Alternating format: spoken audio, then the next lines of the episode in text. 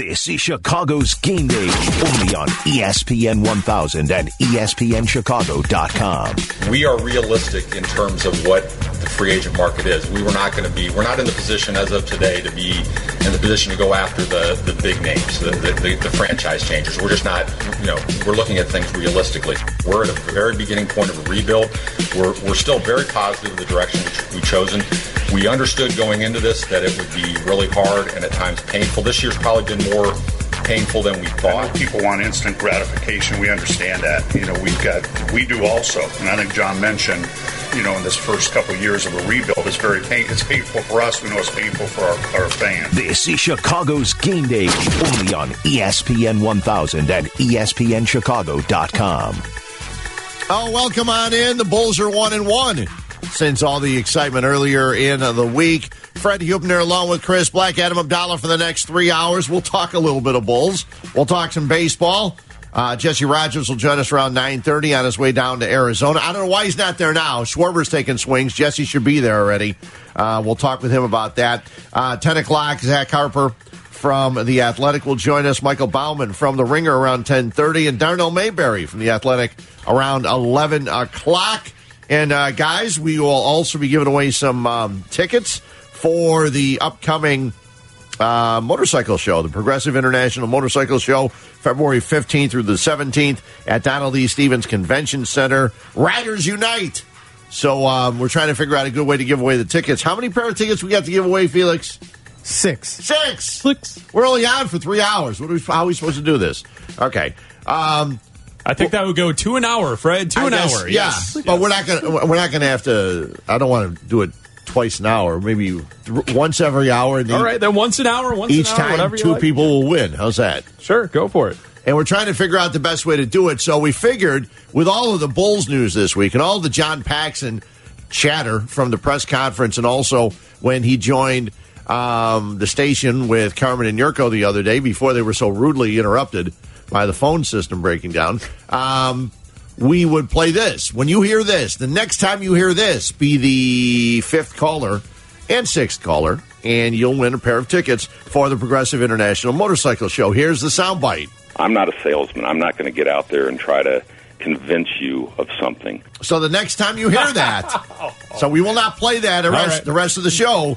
The next, but the next time you hear it, be the fifth and six callers 312-332-3776. If you want to go to the Progressive International Motorcycle Show at the Donald E. Stephens Convention Center coming up on February 15th through the 17th. And uh, guys, I know I was going to ask you if you were watching basketball last night, but I'm sure that you were watching the Alliance of American Football. Flipped it on for a minute or two, Fred. The thing, the difference between this and uh, looking at other debunked tries at trying to compete with the NFL is this is not competing with it. It is uh, blatantly out there for you that it's football, but hopefully some of these guys could move on to the next level. Thus, it's not gimmicky. It's just minor league football, and football is great in my book. Just like pizza, all pizza's good. All football is good, and uh, it was interesting. I didn't set locked in and glued to it, but it wasn't. It didn't come across as a farce, right? Like Right. the XFL comes across as a joke, but this came across as it, it's just football, and hopefully, maybe you get a guy that's a Walt Disney story in the in the end, and maybe he makes it to the NFL, and maybe he wins there, and Yeah. something great out of that. Outside of that, it was just football. Yeah, I mean, I saw some of the highlights on Twitter. I saw that that quarterback get crushed. I don't know his name, but I know Yeah, he got were two- but two of 'em. They're like great. Yeah, there's some. Here's the thing. That yeah, there's really bad offensive linemen. Like that's what that is. Like guys are Yes, just coming unblocked off the edge and just destroying quarterbacks. And there there are some gimmicks. Like they've got the replay official like up in Yeah. a up in a, a secluded like it looks like a suite. So oh Yeah, we don't right. have to go to the eye in the sky and Al Riveron. We go we have the person right there. So there are ways to be like, look, look, our officials are right here. Well, it's like, funny. They all they have like two. They have a replay official, and then they have the sky judge. And the mm-hmm. sky judge can just make decisions, which is what I've been yelling for in baseball for years. Just sits upstairs, and if there's a wrong play or the referees miss it, the sky judge can buzz down and say, "Hey, you guys missed that call. There's Yeah. pass interference there, or there's a holding on this and that." And that's very cool because this way you don't have to stop the action, and they don't stop the action. The sky judge just makes the call when stuff when they miss stuff. But, but but the key is that type of thing that is not going to keep your attention and keep No, you uh-uh. watching this football league. Like No, it's the, gonna the be the reason play. the reason you'll Yeah. watch it is because you like the sounds of football in the background and you like to see guys trying, right? Yeah, like, yeah, like that's yeah. the difference. You know It's what like, gets my attention is if the XFL just embraces the gimmick and they have like the Joaquin Phoenix from Gladiator up in the replay booth and just like you get With to do the thumbs? thumbs up Yeah. or the thumbs down and then the crowd just goes nuts. Then then I'm buying in because if you fully embrace the gimmick, I'm in. Yeah. If you just try to you know half-ass it a little bit and you're like, oh look, we- we've got a replay judge and you can see them, they're right here. It's, I don't care.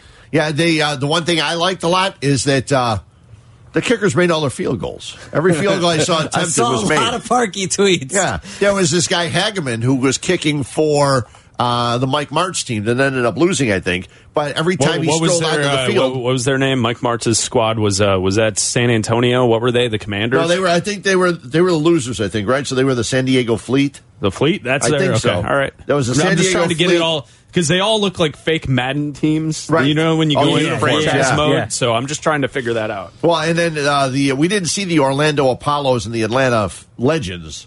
Uh, that was a forty to six game when, where Steve Spurrier ran the Philly special. Yes. right off the bat, Yes. which was nice to see. I, and, uh, see, if I can watch the old ball coach coach again, Yeah. like I'm totally down for that. But, but like, listen, we're not. It's Sunday morning. We're not going to sit here No. and overhype something that's not No. worth it. no, Like- because the like- network just did it for like the last hour and a half. but, but Yeah, like, yeah. but here's the thing. Don't lie to the people. Like it, it's, It's minor. It's minor league football. Right, it's minor league i- If you're looking to watch some football, I'm sure the ratings probably did pretty well. Yeah. Um. And on a Saturday night. Yeah, but- but, like- they play again today. They're on again today. There's two games today. like so. it is it is what it is there's Yeah. nothing uh like you're not it, Yeah. it's not competing this isn't uh what is it the us uh usl what was USFL? it? usfl Yeah, USFL. like what, didn't steve young play in that Yeah. like there were Steve guys Young playing played. in that league because they they were trying to Herschel manipulate free agency league. with Yeah. the nfl so like it's not that Right, like you're not going to see Todd Gurley out there. No. you're not going to see the next disgruntled star, like Le'Veon Bell, over there playing for some commander squad. you know what? This isn't know? the Drew League. Yeah, With no, the NBA no, no, Drew. League, it's like in the summer, it kind of travels Yeah. around, and every once in a while, a star will show up. Yeah, a couple DeMar. DeRozan drops yeah, in, They'll and show James up and they'll play plays. with not ju- not No. like scrubs. They're not showing up to the YMCA and, and playing three on three. Like they're they, it's it's kind it's a league that travels around. Like this is yeah. Like Todd Gurley isn't coming in and get, getting extra carries During halftime league. of the Bulls game, I was watching exclusively this football, right? Right. There were a lot of drop passes and a lot Yeah. of bad throws and Yeah. a lot Yes, of just bad football. So like Those quarterbacks were scared for their life. Yeah, it's still Yeah. it's still football, so it's nice to have it on in the background. But you're not going to sit around going, "Oh man, I'm going to break down this play. Who is this uh, number 82 on the Commanders?" And you that's know, it's exactly like, that's right. exactly what I did. I had it on the second TV. Well, Fred, I had come the on. Bulls game on. I had that on the second TV. All right, and I so watching give us your uh, four takeaways from uh, from what you saw last night. Uh, the off. Abdallah brought up the bi- biggest part. The offensive lines Okay. are just like you know Yeah, they don't know what I they're saw doing. one dude. He missed his assignment so bad he's blocking nothing and Yeah. just looking to the Oh, side. so he was a glitch player, oh right? yeah, yes, it did. He's just- It- he's someone just made that joke. It looks like it own? looks like All right. NFL Blitz. It looks like live NFL Blitz, and it's just like you said. It's the the bad line play. Oh my no, god! and they were throwing a lot of balls up for grabs. I mean, Mm-hmm. the one game, uh, the San Antonio San Diego game, both teams had interceptions in the end zone. Uh, you know, it could have been more of a, a, a scoring game. Uh, one of the guys made an interception yesterday. Was a guy that actually was just cut by the Bears at the end of camp, a guy named Bosby.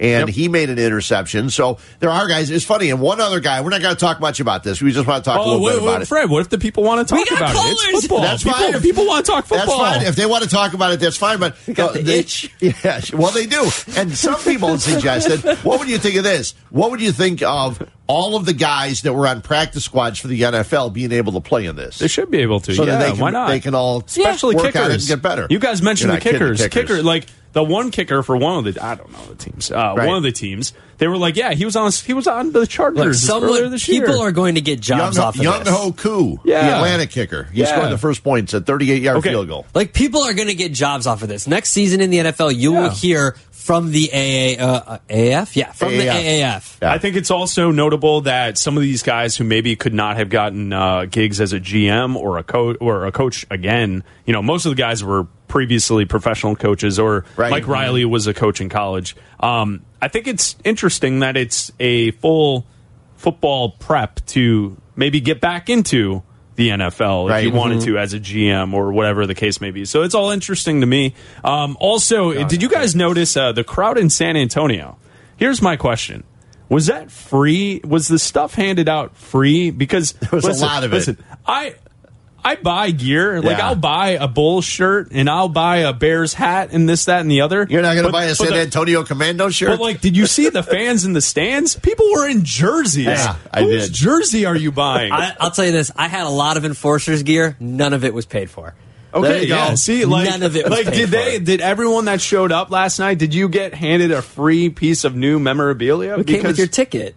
Like, Probably, yeah. Did you notice that in the crowd? Like, you pe- get a hat, you get a scarf, and you get a jersey. Like I find it hard to believe that they announced this league and people ran out to Dick's Sporting Goods and Right. started buying, buying up gear before this league even started. But props to the people of San Antonio because that crowd was into it. John with no H on Twitter wants to know if uh, Alabama could beat the uh, Atlanta Legends. So we've already got that. Well, yes, Yes, they they can. could, yeah, yeah. Because they would So block. they could. So that's it. It's it's Yeah. NFL teams, Alabama, AAF teams. Yeah, that's well, what it is. Add add half of college football into Okay, that yeah. second category. Yeah. Who would Let's- score more, Oklahoma or the Atlanta Legends? Uh, Let's Yes. grab a couple of calls from people that uh, were watching it last night and had some interest in it. We go to Bourbonnais and Joe. Joe, you're on ESPN 1000. What's going on? Hey, good morning, boys. Hey, I just uh, heard, I think it was Bleck Dad Yo. was saying something about the drop passes and this and that. Yeah. At halftime of the San Diego San Antonio game, um, Kurt Warner was saying they only had 30 days to really practice. And I'm trying to sit here and think, without training camp, without mini camp, with all this stuff, how good would, uh, you know, the Bears, uh, the Chiefs, the Patriots all look after 30 days? And also, just out of curiosity, what's the, like, the average salary, would you guess, for these players? They all get paid the same thing, from what I heard. They all make the same amount of money, I heard. Oh boy. Okay. And uh, my other thing was this. It, like I just uh, uh, thought about this. What if like uh, this could turn into like an actual minor league for for the NFL? Like say if you have a fourth stringer, a fifth stringer that could use some reps, send them down to like your San Antonio affiliate. You know what I'm saying? Kind of like what baseball does. I think this would be awesome for like attrition and uh, players and somehow. The possibility. Well, you know, you know what if it they is. all that's what it- practice squads are for. you- no, no, no. You know what this is. This is a long play for the AAF to then be bought by the NFL.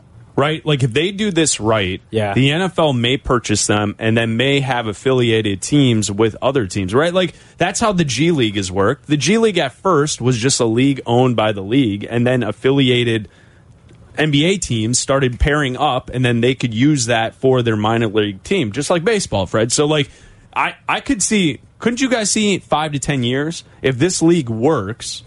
The NFL saying this is a good investment for us and our product. We'll buy you out because then we can have your TV revenue, Right. right? Because Right. you're putting up you're putting up ratings against NBA games and college basketball Yeah. when we don't have anything to put out there. Now all of a sudden the NFL is a 12 month sport and you have all the rights going to the NFL and then you could do that.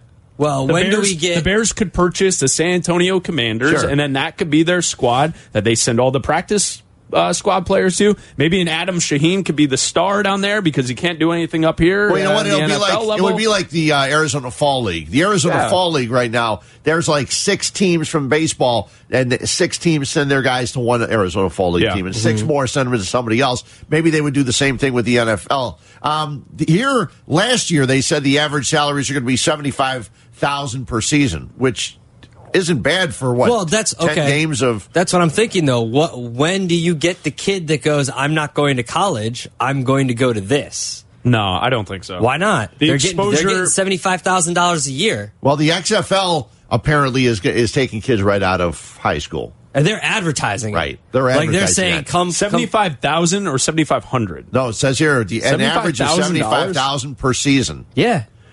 Um, wow, that's a lot I of money. see the That's last what I'm saying. the last article that I saw is Legal. is, is last year, so I'm waiting to see something from you know. For how long does this run? Two months. I don't You have to look at their uh, I gotta website. look at their schedule. Yeah, look Yeah. at their schedule. I'm done- I don't even know where to find that, sir. I would, AAF. I'm not AAF.com? interested. AF.com. Not to be dismissive, but like, Yeah, listen, you know what? this football Probably- league, if it's Mm. on, I'll watch, but I'm not going to dive into the Start with AAF.biz There you and work your way up from Ten there. week season. work. Ten week season. It ends April Okay, 12th. so ten weeks. All right, that's It pretty ends good in April. Ten weeks of work. That's yeah, pretty ten good. weeks plus a month of prep and it ends probably right probably before the a bye draft. week in Is it- there. when- when's the draft? Oh, it Is ends it- right before the draft. Hey. See, that's perfect. Okay, even better. Why wouldn't a kid just go to that for three years and then it ends right before the draft and then you get drafted? Yeah. Are you suggesting Kyler Murray should be playing in this? Is this is No, this I'm what not you're saying trying no, to do? no. I'm not saying that Not the, this the year, kid- maybe the next year. kids that are going to be like superstars because that's different. But I, I think that you will get a few kids that say, "Hey, why am I why am I playing for free when I could get paid for three years or two years or even a year? Get paid for that last year."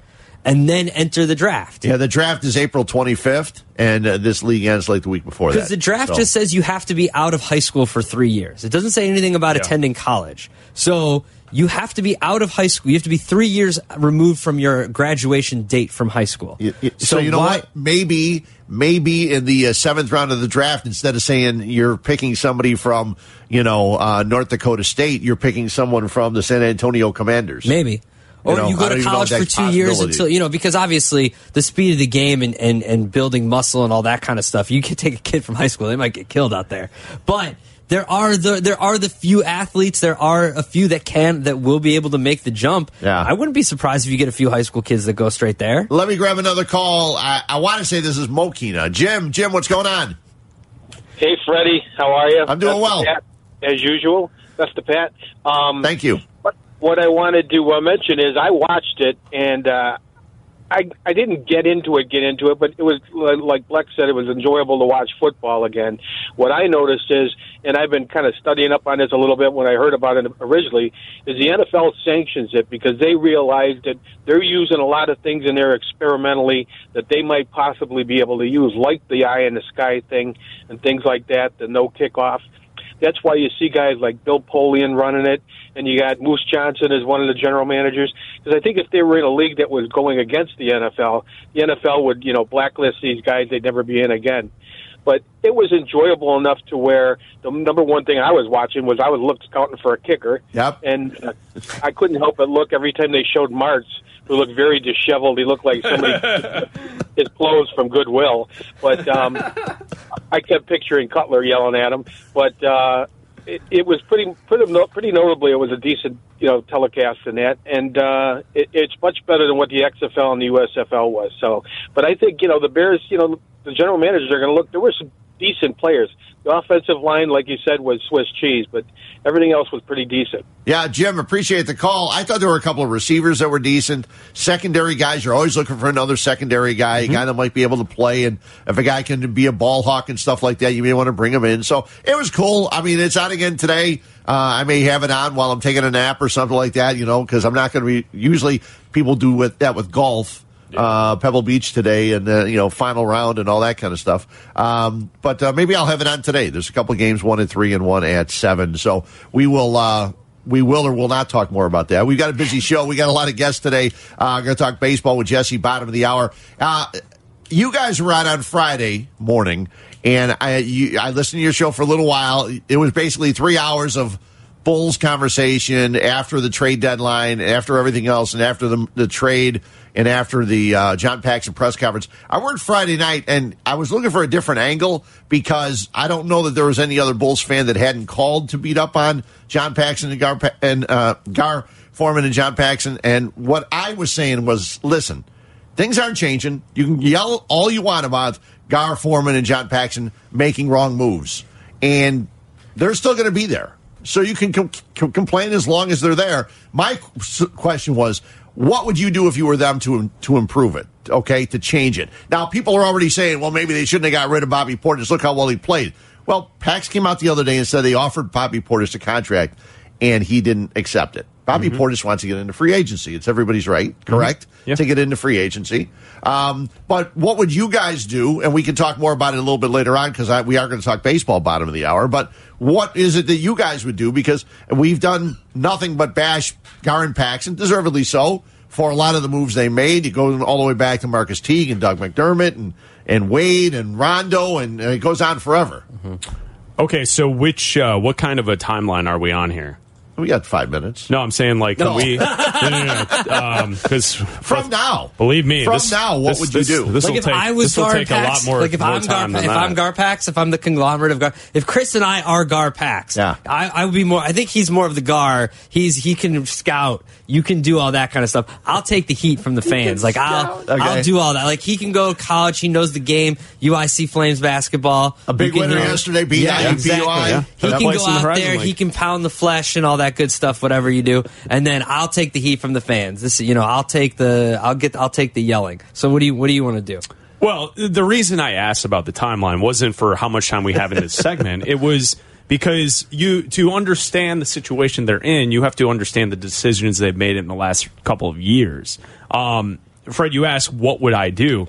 First of all, I would have never signed and matched Zach LaVine's contract to the Sacramento Kings. Right. I would have allowed him to go just because I think at some point I could spend money that is allocated towards him to a player that's either comparable or better than him in the future. So I would have never done that. I also would have never made the Otto Porter deal because of clearing the books for the future. So it's like it's I would have done what the Clippers did. I would have done what the Knicks did. I would have done what all of these teams have cleared the books for this upcoming summer and then taking my hand at that. Now I understand uh, it's unrealistic now because you committed to LaVine, so now you have him at almost twenty million dollars a year for the next four years, Right. And now you have Otto Porter, who's basically your free agent signing. Uh, I would not have gone out publicly and admitted that we know that no one wants to sign here.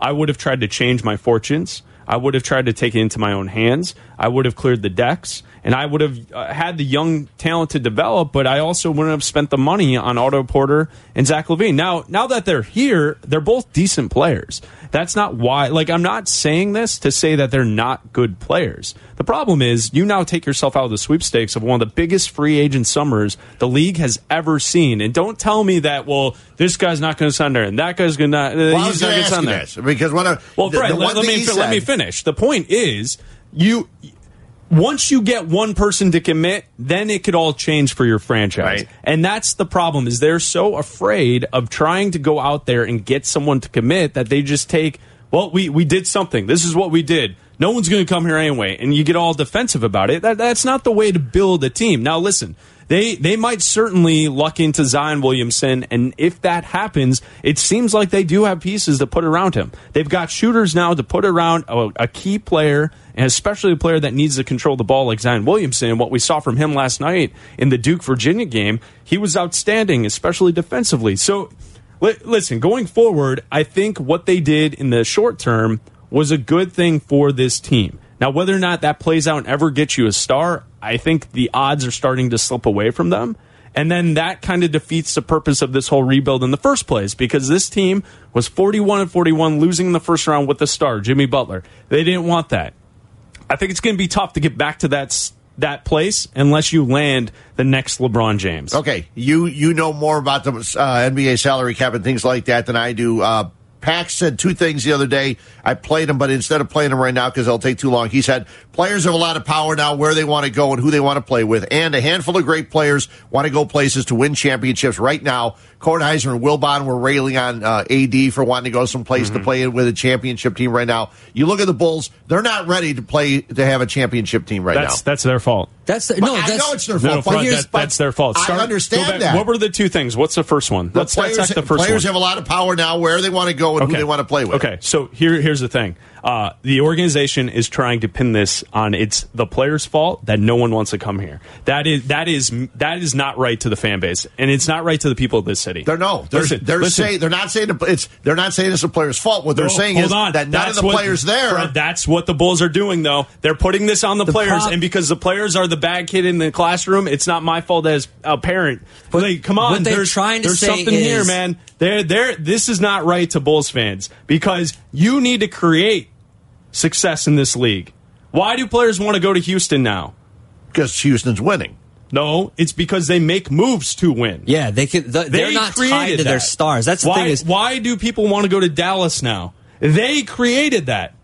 Why? Why are the Knicks one of the worst Well, franchises the in the Knicks league? freed up two full spots. Yeah. Exactly. Yeah. You know they how? did that. They did that. And they're New York, and people Fred, always Fred, like going to New Fred, York. People are going to sign with the Clippers this summer. Nah, people, Think here's the thing. that. People don't like going to New York because they have to deal because people in New York are chanting for other players to come there. The reason players like going to New York is because they have money. Players will go to any team with money. The difference between what New York did and what the Bulls would never do is New York drafted a guy that they don't care about anymore because they're like, we're not winning with him. The Bulls would never trade Lauri Markkanen. No. Never. No, they ever. wouldn't. Because they're married to their draft picks Yeah, for they'd some ra- reason. At least for three or four Kim- years. Which is ridiculous. If you're not winning with him now, get rid of him. If you have a way to bring in superstars, if you have a way to create money, you don't sign Otto Porter. You don't. You trade Portis was a good. Getting rid of Portis was good because I was afraid that they were going to give him too much money. Right. Okay. Yeah, I mean, so that's that's fine. what they would The have done, problem and is they that wouldn't have been they're- able to bring anybody else in. They're married to their draft picks, Well- and the reason why they say the reason why they're blaming it on the stars and say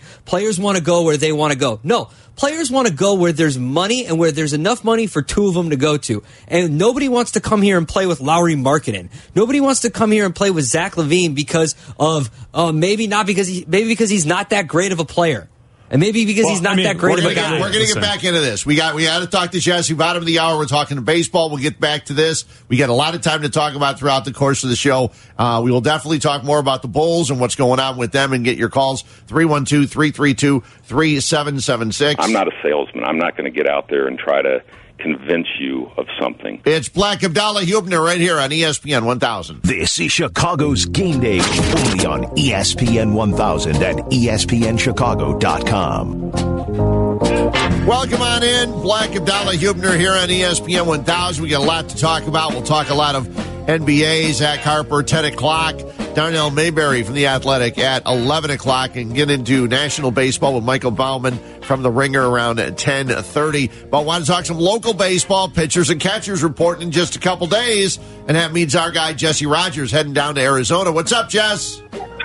They're on Group Four, Fred. So I have to board soon. But uh, good to talk to you. First uh, report of the spring, I Jesse, guess. your from priority. Come on, you just get on the plane whenever you want to get on the plane. Don't you Yeah, have an assigned they- seat? What are you on They Southwest? hold- well, they hold the plane for me, Adam. Okay, right. I mean, there you go. the plane for I, I just so. assumed Jesse had the AirPods in, and he's going to be the guy who's talking to himself as he gets onto the On the plane. That's fine. Yeah. You can do that, Jesse. Well, with, with, while with sunglasses on, of course. Here, here, Yeah, it's early. the whole the whole thing. I don't want anybody talking to me. So going into this, I mean, there's been so much talk about the Cubs and what they're bringing and what they're not bringing to uh, Arizona and to training Yeah. camp. And for the longest time, uh, it looks like they didn't have any relief pitchers. But then all of a sudden, like in the span of a week, they signed like six or seven guys to come down to uh, Arizona with them, including a guy named Brad Brach, who who was around the league last year and played for a couple of teams. Yeah, they found some money for Brach towards the end of the off season there. But you know, interesting you bring him up. They haven't officially announced his signing. Now they agreed to terms in late January. I think it was January 24th. Of course, then he has to take a physical, and we haven't heard anything since. So one of two things has happened: he either failed his physical, or he hasn't taken it yet because it was maybe so close to spring training, and he's just going to take it when he gets here, which can be, I suppose, a little risky if you're counting on him and then he fails his physical the day of spring training. But the the point about that is, though, I've asked the last few days some people uh, associated with the player and the team, and I've not gotten an answer back at all. I've sort of been hit a brick wall on on Brad Brach, so he's not officially a Cub yet. If you Huh. go to the, the Cubs website, he's not listed on the roster. Let's just assume he's going to be there. That's going to be a big addition with, with uh, considering Morrow out. Now, if he's not there, they'll they'll actually have some other choices out in the free agent market because we know there's plenty of players still available. So it's kind of a weird situation. I'm just going to put that on your radar. Brad Brach has not officially been announced as a Cub, not on the roster. So again, he either hasn't taken his physical, or potentially he's failed it, or the agreement fell apart, or it's nothing, and we just they haven't gotten around to it yet. Is the health of Yu, Darvish, the biggest storyline that takes place on the field as you head into spring training? Yeah, I suppose so. Um, it, to me, it's more about his durability once April comes. But, oh, I only say that because last spring the guy was throwing 97 out of the box. You know, right out of the right in, in his bullpen sessions, even before he got to games. So my point is, he had his health, and then somehow it went south on him mid-season. So I almost feel like he and Bryant, you know, as long as they make their, uh, you know, uh, starts and get get their swings in. In Bryant's case, fine. But really, the telling thing is, can they be durable during the season? I'm talking more Darvish than than Bryant. Bryant's had one major injury in his career. Um, so yes, the answer is yes. Of course, we have to see if he's healthy, but I want to see it, you know, for 32 starts once the season begins because I saw Darvish throwing very well in, in February and March last year. Jesse, a couple articles came out this week about proposed rule changes to baseball, whether it's a pitch clock, adding a DH. The Cubs are one of the teams in the NL that's ready for the DH now. You coach baseball, you've got kids that play baseball. What changes do you want to see that you think the younger generation would, would not would make them watch baseball, but would make them more interested in, in baseball? Well, that's a good question. I mean, I, I think it. I think it's more scoring. I really do. I think people will sit through long games if it's eleven to ten. The problem with baseball is the two to one game now is as long as the eleven to ten game. It really is. So if you're going to play for four hours, score some runs. Um, so the DH does make some sense. I'm sort of against it, but whatever. I'll I'll live with it. You know, I kind of like the NL strategy, but I've grown up as a Cub fan. Now I cover the National League, so that's all I've known. You know, even Joe though, and, and other managers, uh, Maddon, who've come over from the AL, they enjoy the NL game. There's just more strategy involved and all that stuff. But but if it increases scoring and gets people's attention, then I'm all for it. So yeah, I think it, it does have to do with scoring.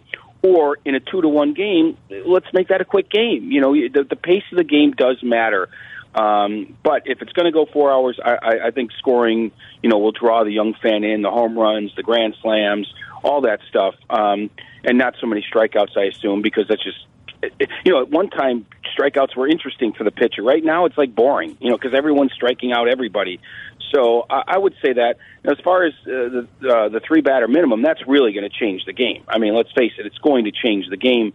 Um, those those sidearm lefties or sidearm, right you know, Steve Cishek. Now you have to be a little careful.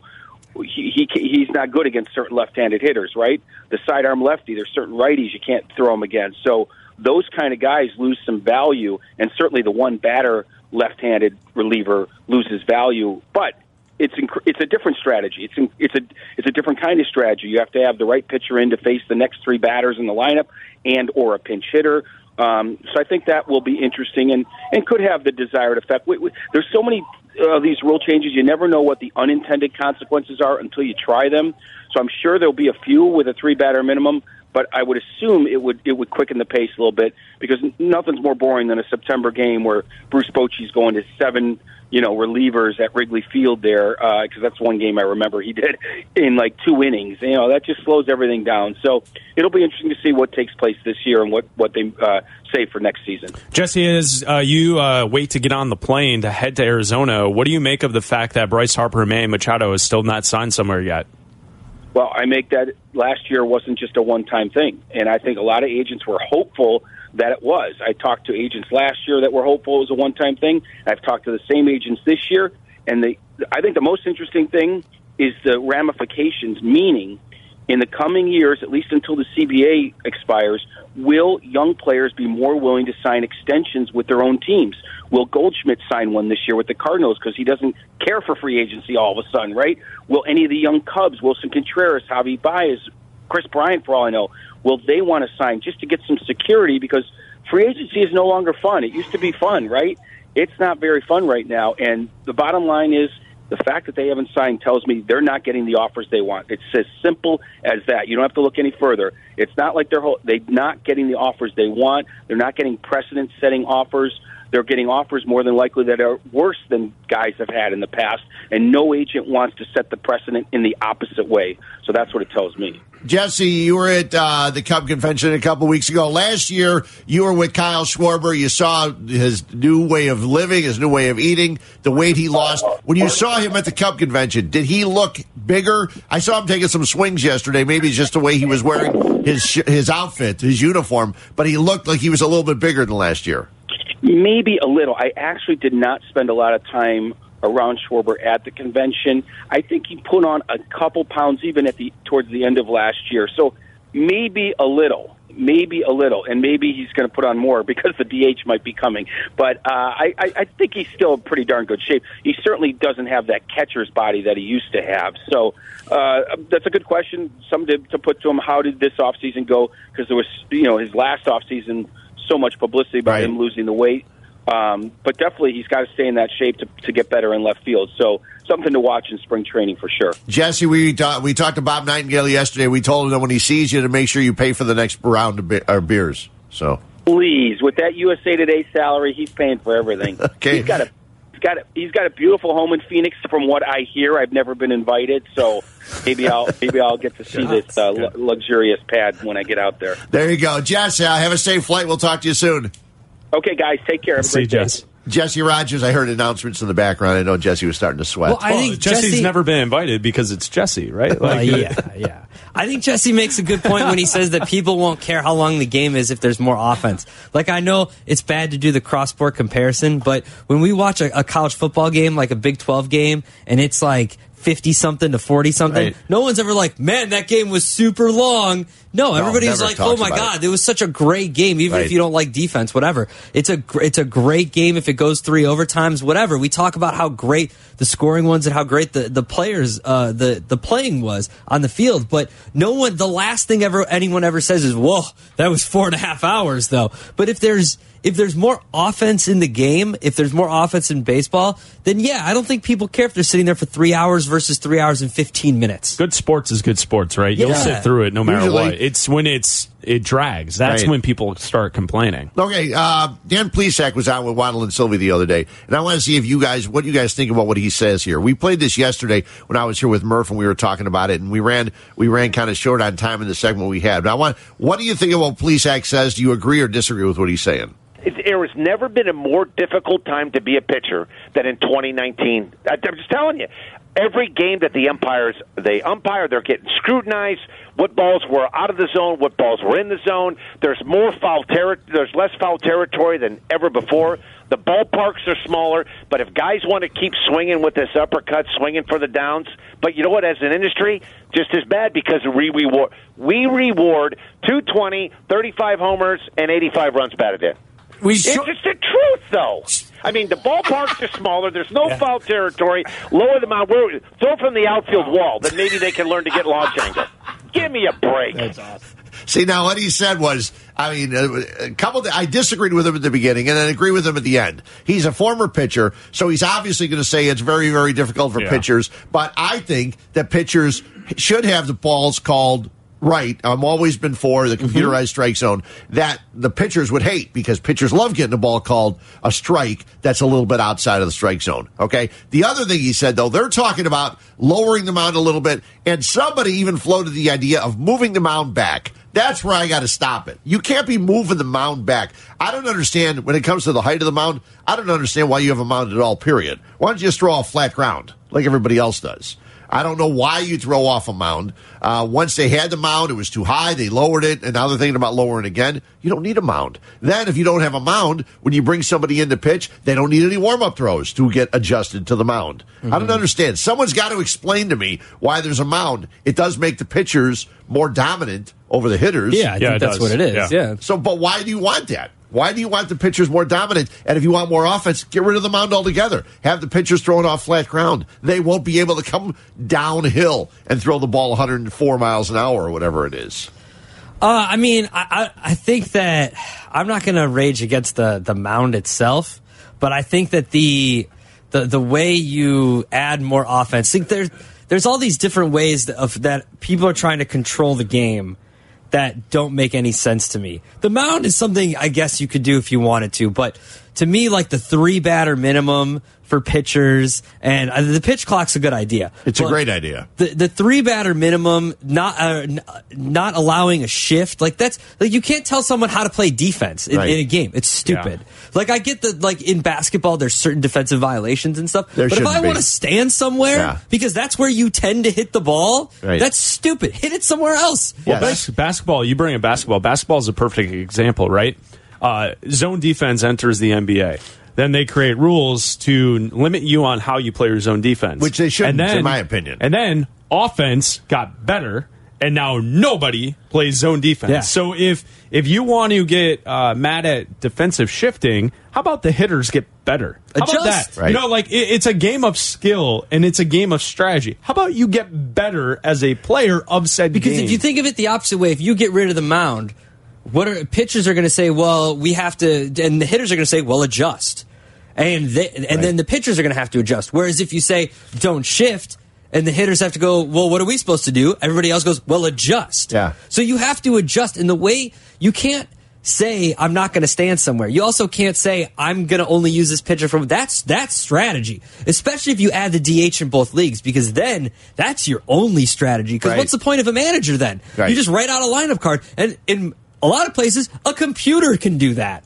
Because they just look at averages and they just look at the statistics and they go, "Here's your optimal lineup," and they just do that. A lot of times they say that they do that anyway. They Well, give it to I'm the manager, right? They give it to the manager and say, "Here's the suggested lineup for today's game." That's what I'm saying. So what's the point of a manager then? What are we just not going to have managers then? Because you can only use you have to use pitchers for three batters. What's the point? Well, the pitchers for three batters is just so you don't see a, a continuing, you know, Parade of guys from here the, comes uh, Carl Edwards yeah. Jr. For one the- guy. Here but- comes Cishek for one guy. Here comes, you know, last year Justin Wilson for one guy. Then you can't that do it during the half play. inning Then you takes- can't do that during the playoffs because that's part of the strategy. Having a batter versus a pitcher is part of the strategy. And I was going to say to Jesse, but he had to get on his flight. Is strikeouts are only cool in high leverage situations. Like nobody cares about strikeouts in the regular season, but if I'm watching a postseason game and somebody gets a big strikeout, then it's cool. So if you want to do that, if you want to do the three batter minimum. It should only be the regular season because in, in the playoffs, uh, all that stuff matters. See, but that's the part I disagreed with. Uh, with, or actually, I agreed with Plesac on because we do reward guys that hit 220 with 35 homers and how many RBIs, and what they're all doing. And, and Theo said it too. It's all about launch angle. Well, you know what? The Red Sox won because they believe in launch angle until they get two strikes, and then they put the ball in play. Yeah, because they changed their philosophy. It, you know, like And that's what Maddon, Maddon's been Yeah, trying to but- get the Cubs to do that. But when they get two strikes, they're still worried about launch angle. Okay, but Plesac complaining because players are getting paid based on what teams are willing to pay them based on their stats is just so back in my day complaining nonsense.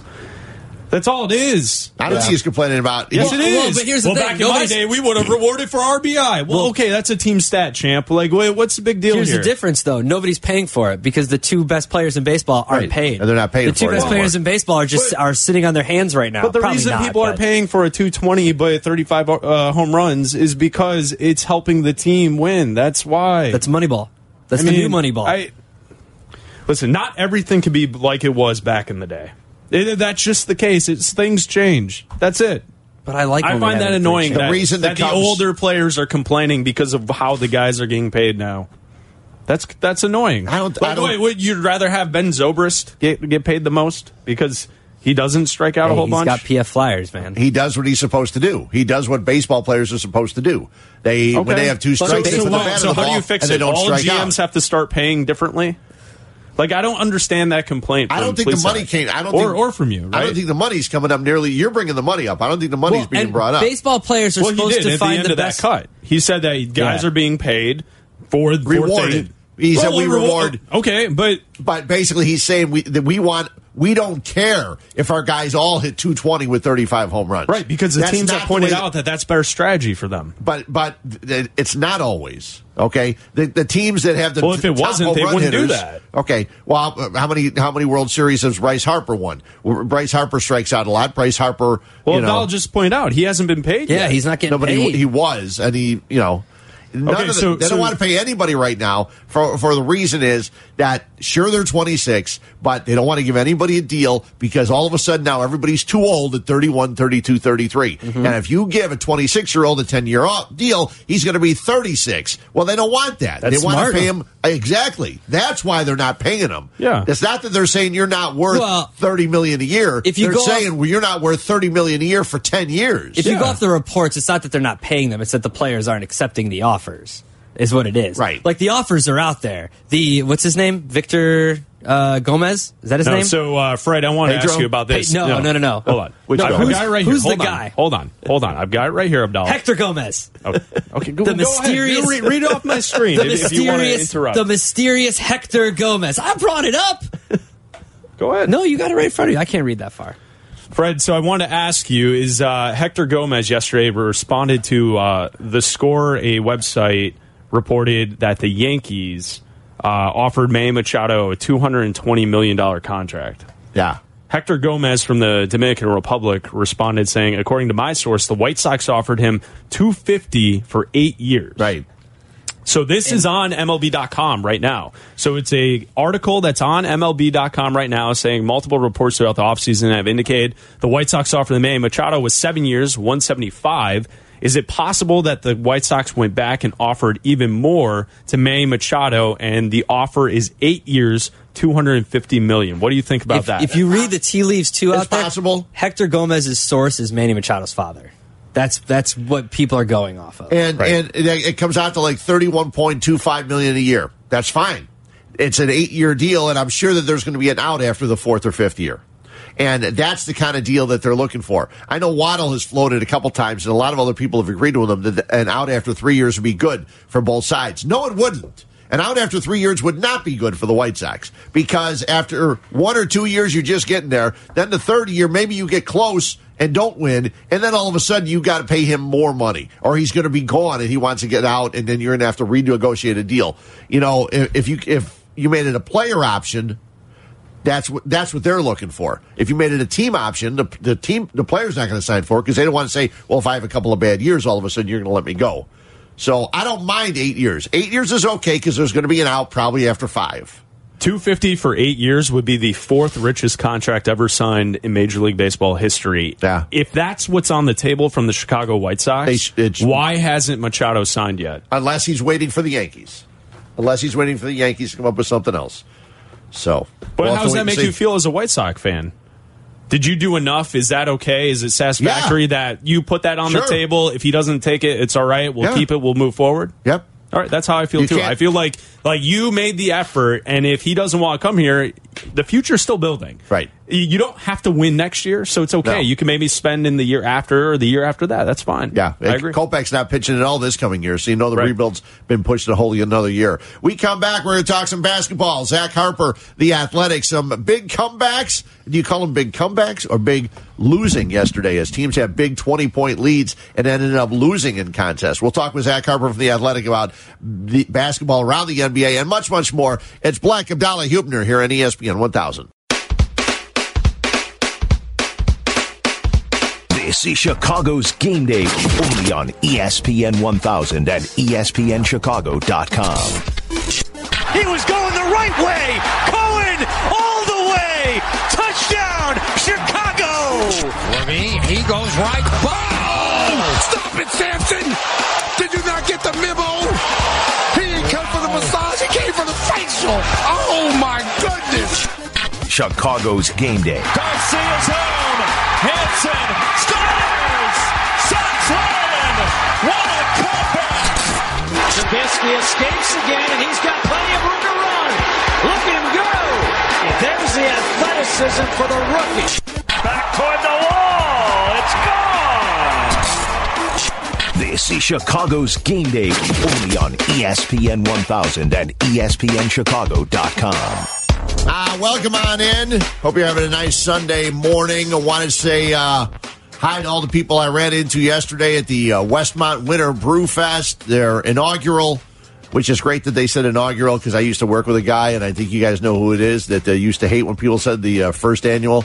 Um, because you can't have a first annual until you have an inaugural. Sure, So, right, correct. Yeah, so it was great. Uh, a lot of great beers out there yesterday. Black Horizon and Wild Onion and you name it. Alter Brewing, uh, all the great beers. Skeleton Key uh, from out in the uh, western suburbs were out there. It was a little cold, but they had a nice heated tent. I got to run into a lot of people. Jesus said he was going to call today and talk soccer. I said you can't call and talk soccer, Jesus, because Abdalla's going to be busy watching the Man City Chelsea game, which has just begun. So Oh, come on. Goal. See?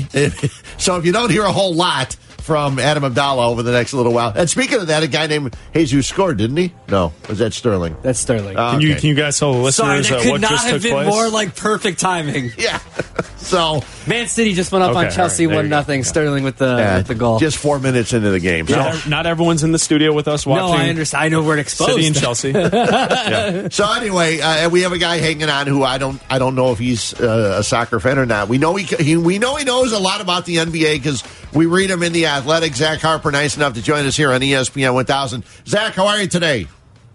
I'm excellent. How you guys doing? We're doing great. Uh, we've got tons of questions for you about some of the games last night. But before we do that, let's keep it local here in Chicago. What were your initial thoughts the other day when the Chicago Bulls made the move ascending uh, the P trade, Parker and uh, Portis for Porter? What were your uh, thoughts of what the Bulls did there?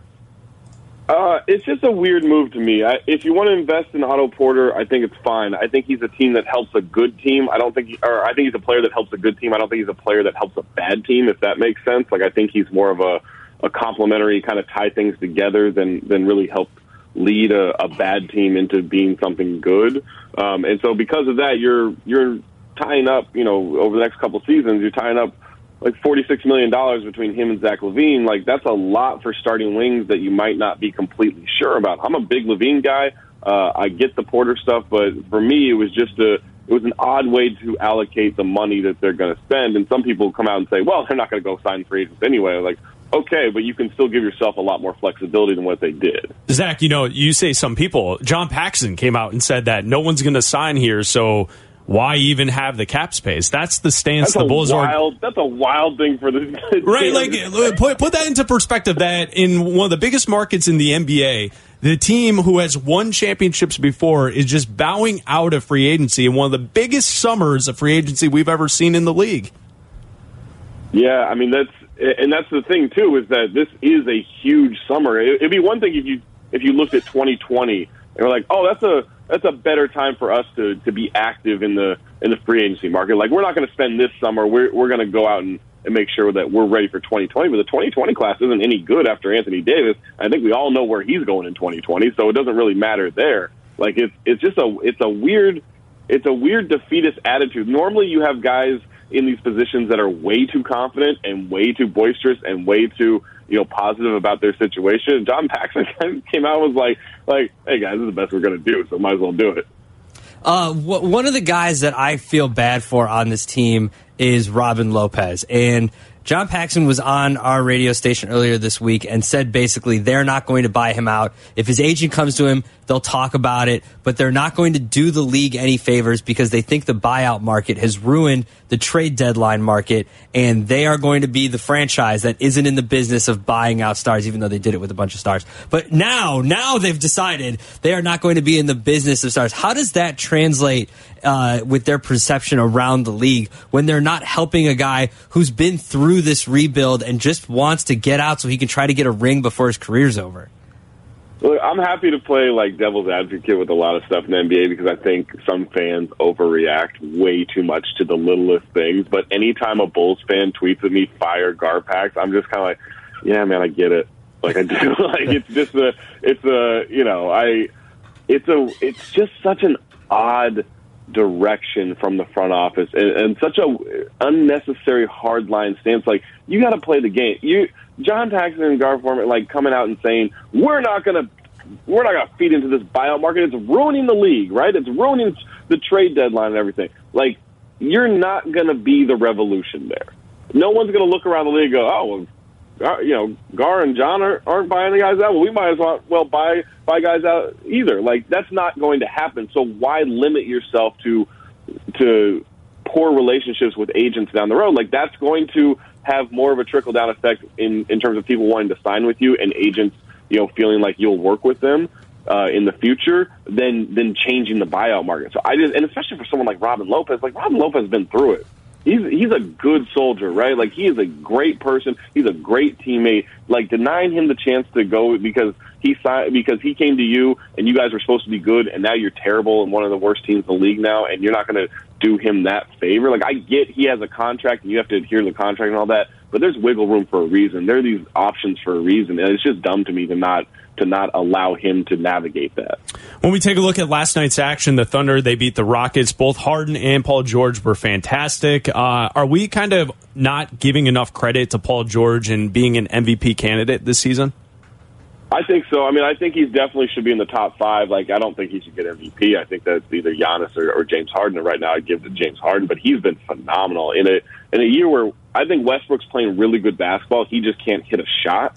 For some reason. I think a lot of that's his knee. If you look at him, it's not even just that he's a historically bad three point shooter. It's that he goes into the lane and he's missing layups now. Like I think his knee is is is kind of off and it's and it's messing up his game. But Paul George has completely picked up the slack. He's been arguably the defensive player of the year. Um, offensively, he's just been a monster. I don't think they go to him enough at the end of games, but uh, but yeah, like Paul George has had easily the best season of his career. Usually in the past, like Paul George comes out, he's great for the first two three months, and then kind of tails off the second half of the season. He seems to be getting stronger right now. The Celtics are fifth in the East right now. Last night they had a 68 to 40 lead uh, over the Clippers, and they end up losing the game. And afterwards, Marcus Morris says, "We're going to lose games, but we don't have no attitude. We don't have no toughness. We ain't having fun. It's going to be a long season." Is he the guy that Boston one needs to hear from when they're losing games like this? Yeah, I mean, he needs to hear from somebody, and, and he's the guy who will definitely speak up. Uh, fantastic piece. If I can uh, pump out my my own workplace here, though, there's a fantastic piece by Jay King on the Athletic this morning um, about this whole situation, and it it really is like there's been something hanging over this team all season long, and even when they're dominant, and even when they're good, you know, they're not having fun, and that's that's tricky, especially when you have so many young players. Like the young guys are supposed to bring this this youthful exuberance, right? And like kind of keep keep all the veterans young and, and happy and everything. That's just not happening right now. And they have some issues. Like there, there's not enough shots to go around for a lot of the guys. All these players last year, all these young players had to step up last season because of the injuries, and they started flying first class, and they start, you know, on, in terms of basketball, and they started feeling really great about themselves. And then Gordon Hayward comes back, Kyrie Irving comes back. They got to go back to coach and it's just not. And that's that's a tough that's a tough transition for these young guys. Who all of a sudden, hey man, we took this team to the conference finals. We were within a game of of making the NBA finals. Like we're good, and everyone, all the veterans come back like, yeah, you're good, but you're not right now. And they just haven't figured that dynamic out. And by the way, like Gordon Hayward sucks. Like he has not come back Yeah. from that from that injury. It- It's been and it's and it to me it looks like a mental thing. I don't I you know that's me speculating obviously, but he just doesn't look comfortable out there. And until he gets right, man, thirty million dollars locked up in a guy who can't play, like that's tough. After the trade deadline this week, who do you think is the best team in the East uh, that's built for the playoffs? I think on paper it's the Sixers. I still don't know how that works, you know, in application because, um, you know, it the real the whole like there's only one ball like that's a real thing. Like you have a lot of guys who are expecting to get a lot of shots, or at least used to used to getting a lot of shots on a court, and they all have to sacrifice, and they all have to sacrifice on the fly, and they don't get a lot of practice time to work on it, and so. You know, there's a lot of pressure on Brett Brown to make this work because you have the best starting five in the East now, and uh, and and that's that's great on paper. But if you don't if you don't win games and you don't figure it out in the playoffs, um, that's going to put a lot of pressure on the coach. So so on paper it's them. I still love this Milwaukee team. I love the way they play. I know they lost last night; they didn't have Giannis, like, but I love the way they play. I love the way they've embraced Mike Budenholzer's system. They're the best defensive team. They're one of the best offensive teams. The Nico Mirotic uh, acquisition is perfect for what they want to do. Like I, I think that this team could be very dangerous. The only issue I have with them is they just they don't have that playoff experience. Right now, the Lakers are two games back of the Clippers for the eighth spot in the Western Conference. Is it possible that LeBron James and the Lakers miss out on the playoffs? Oh yeah. Oh, it's very bad. This thing's a mess. Like Yeah. they, you know, talking about the Celtics and everything. Like this thing is a mess. Like that locker room, that forty-two point loss to the Pacers, a Victor Oladipo-less Pacers team. Like that was that was a real low. And if Rajon Rondo doesn't make that shot in Boston the other night, I really like wonder where this team would be mentally. That was a huge shot, and that was a like that was a cathartic shot for so many people on that team, and so many people in that locker room. And and it, you know, I don't want to get dramatic here, but like there are points where you can look at this team and be like, that might have saved their season, just like mentally, because that's how that's how fragile it is after all that trade speculation. Uh, but now it's going to be on LeBron. Like LeBron's got to go in there and lead and like you know say, hey guys, sorry, I know I tried to trade you all for, uh, for a different guy, but uh, you know, like I, you know, just kidding. We'll, we'll talk about this in the summer. You know, he's got to come in there and, and lead, and he's got to be great on the court. And he can't miss any more time because you know this Clippers team. It, it had a big win last night, and, and that was a fun win. But I still think they're set up to kind of lose more games the rest of the season based on their trade. But that Sacramento Kings team, like I know it's the Kings, and we always wait for the other shoe to drop. But this Kings team's good, and they made themselves better at the trade deadline, and, and they could be a real problem for the for the Lakers moving forward. Another couple minutes with Zach Harper from The Athletic. It's Huebner, Bleck, and Abdalla. I, I thought I read that uh, Magic said he's just going to have to hug it out with all the guys. That should work, right? oh yeah, you know, just big Yeah. kumbaya this situation. Everyone gets like a talking stick, and you know, you, you burn some sage or something. I feel now I feel like I'm channeling Phil Jackson. Yeah, I don't know if right. That's actually going to work, but uh, but yeah, like I don't think it's a whole like oh just hug it out. It's like a hey man, we tried to trade you, and I'm sorry about that, but you got to understand it's a business, and you got to just go do your job. Like it's not that easy. What happens this uh, offseason if no one goes to the Lakers? Like there is a situation, a scenario out there where no one goes to them. I think I think if no one goes to them, then I think the next thing is like how do we blow the Wizards away with a trade offer for Bradley Beal?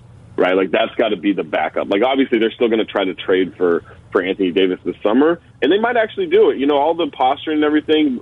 We get to the summer, and if, if the Celtics lowball the the Pelicans, like the best deal on the table might be the Lakers, and and that's when they kind of just have to say like, all right, well, we're not going to lose them for nothing. And if these offers aren't going to get any better, like you worry about, you know, diminishing returns on on some of these things moving forward. So he might end up there. But if no one signs there and they don't trade for Anthony Davis, man, they have to they have to make some big offers to other disgruntled stars or potentially disgruntled stars. And if none of those work, oh man, they better hope that the player development system for the Lakers is top notch because they have like you you're in danger of wasting two years of LeBron. Like that's man, that's a disaster if that happens. When we look back on the week, uh, so many great storylines in the NBA that kind of this one kind of gets shuffled behind everything in the trade deadline. What did you make of uh, Kevin Durant speaking out after the game and having an issue with Ethan Strauss and everything that went on there and the the dynamics of the Warriors playing in this season as the best team in the league?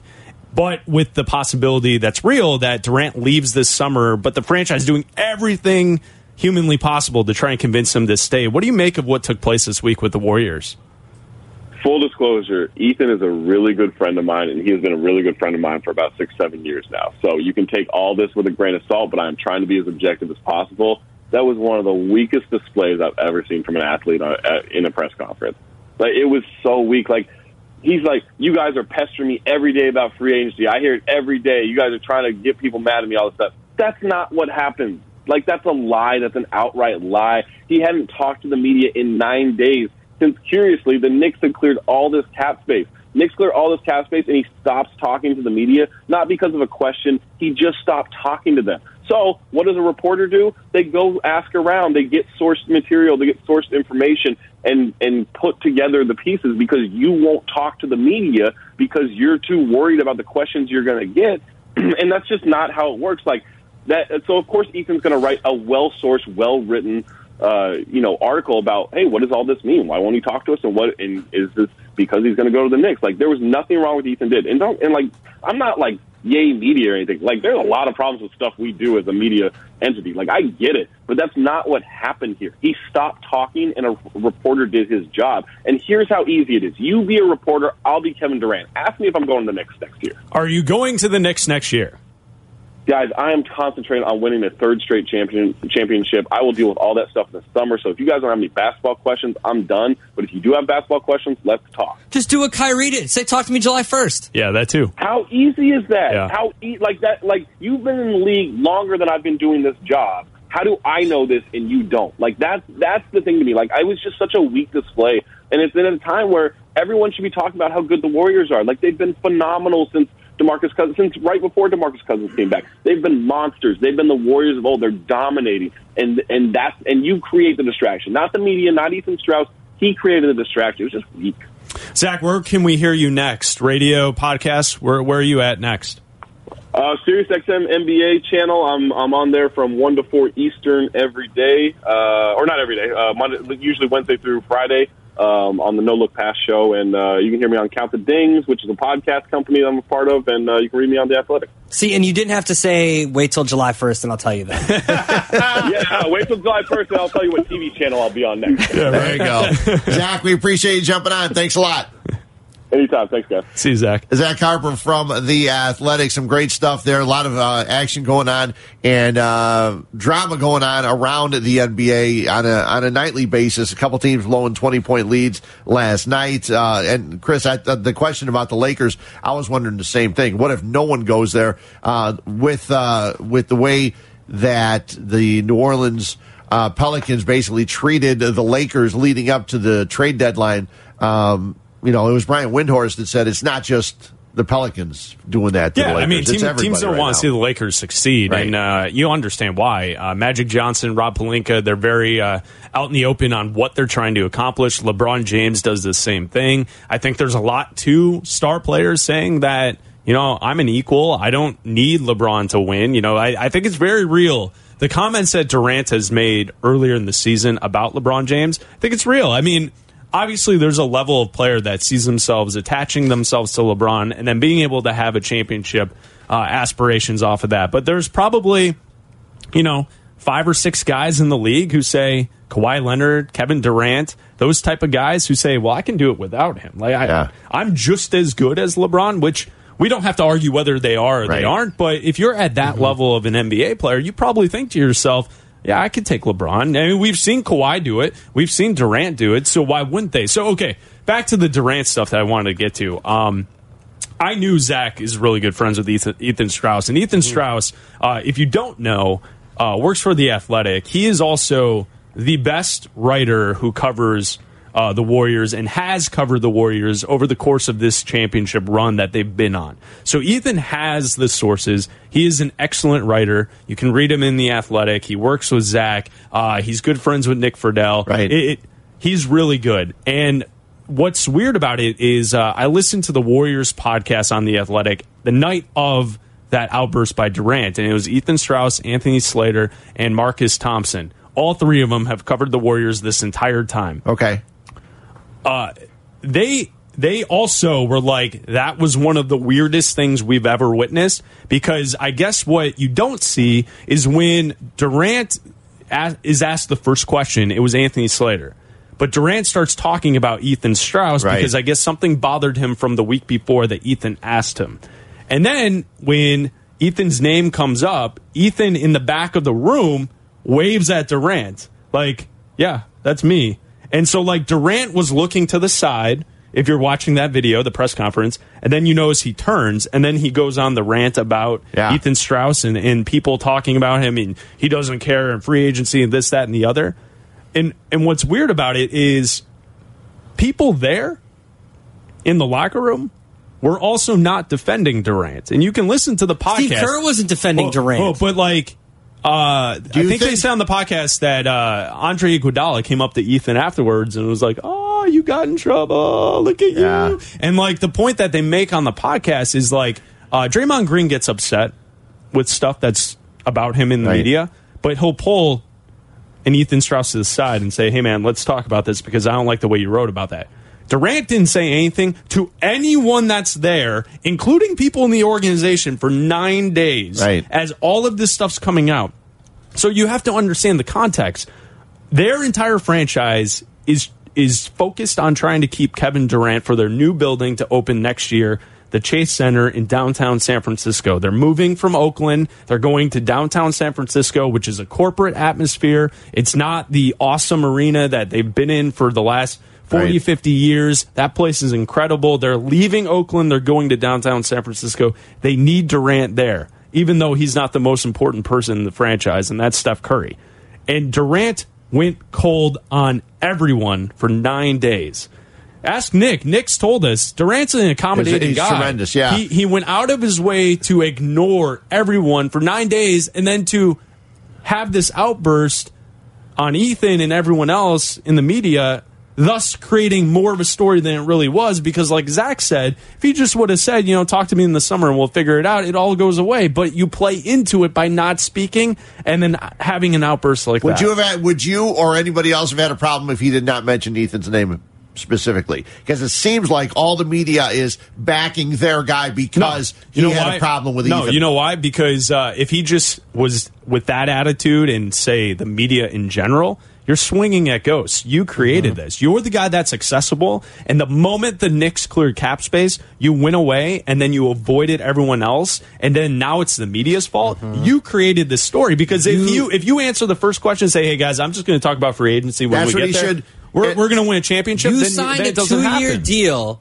to Deal. line up with everybody else becoming a free agent. Like well, you that's brought fine. this upon, but, but I'm saying you brought this upon yourself. You're this is the same dude that got busted having a burner Twitter account Yeah, right, defending Yeah, he's himself very to thin-skinned. other fans. He's only, super the only problem I have, and uh, you guys know reporters, I know what Kyrie said.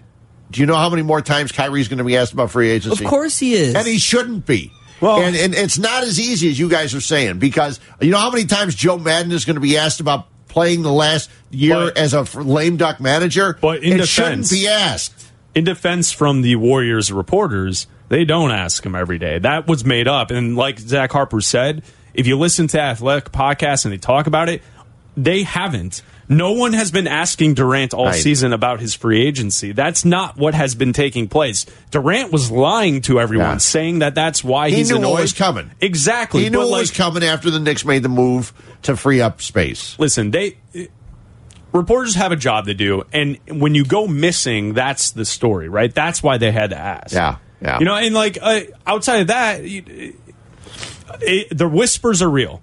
Uh, where there's smoke, there's fire in the NBA, and the reason why people are are starting to think that this is a real possibility, and why the organization behind the scenes is kind of scurrying around trying to make sure everything is ready for Kevin so he can sign this summer. You know, like it, it's been talked about before and written about in, in various articles and, and podcasts. It's been talked about. Everything they do there is highlighting how important Kevin Durant is. We all know as a basketball society and I think as sports society that Steph Curry is the most important person for that Yeah. franchise. But like when you walk into their practice facility, there's big banners of Kevin Durant. There's all this stuff trying to uh, massage the ego of Kevin Durant to then hope that he signs with you this summer. He'll be asked the question again this year, and it shouldn't happen because until the free agency starts, there's no answer for Well, it. but There's Fred, nothing you're, for you're, him to look- say. you're raging on reporters. They they did they weren't asking him. They only No, asked him because that. he created I know this that. situation. But what I'm saying is, it's going to happen again. It's going to happen to Kyrie again. It's going to happen to him because reporters continue to ask it, and there's no point in asking a guy who is not a free agent until the season's over about where he's going to go next year.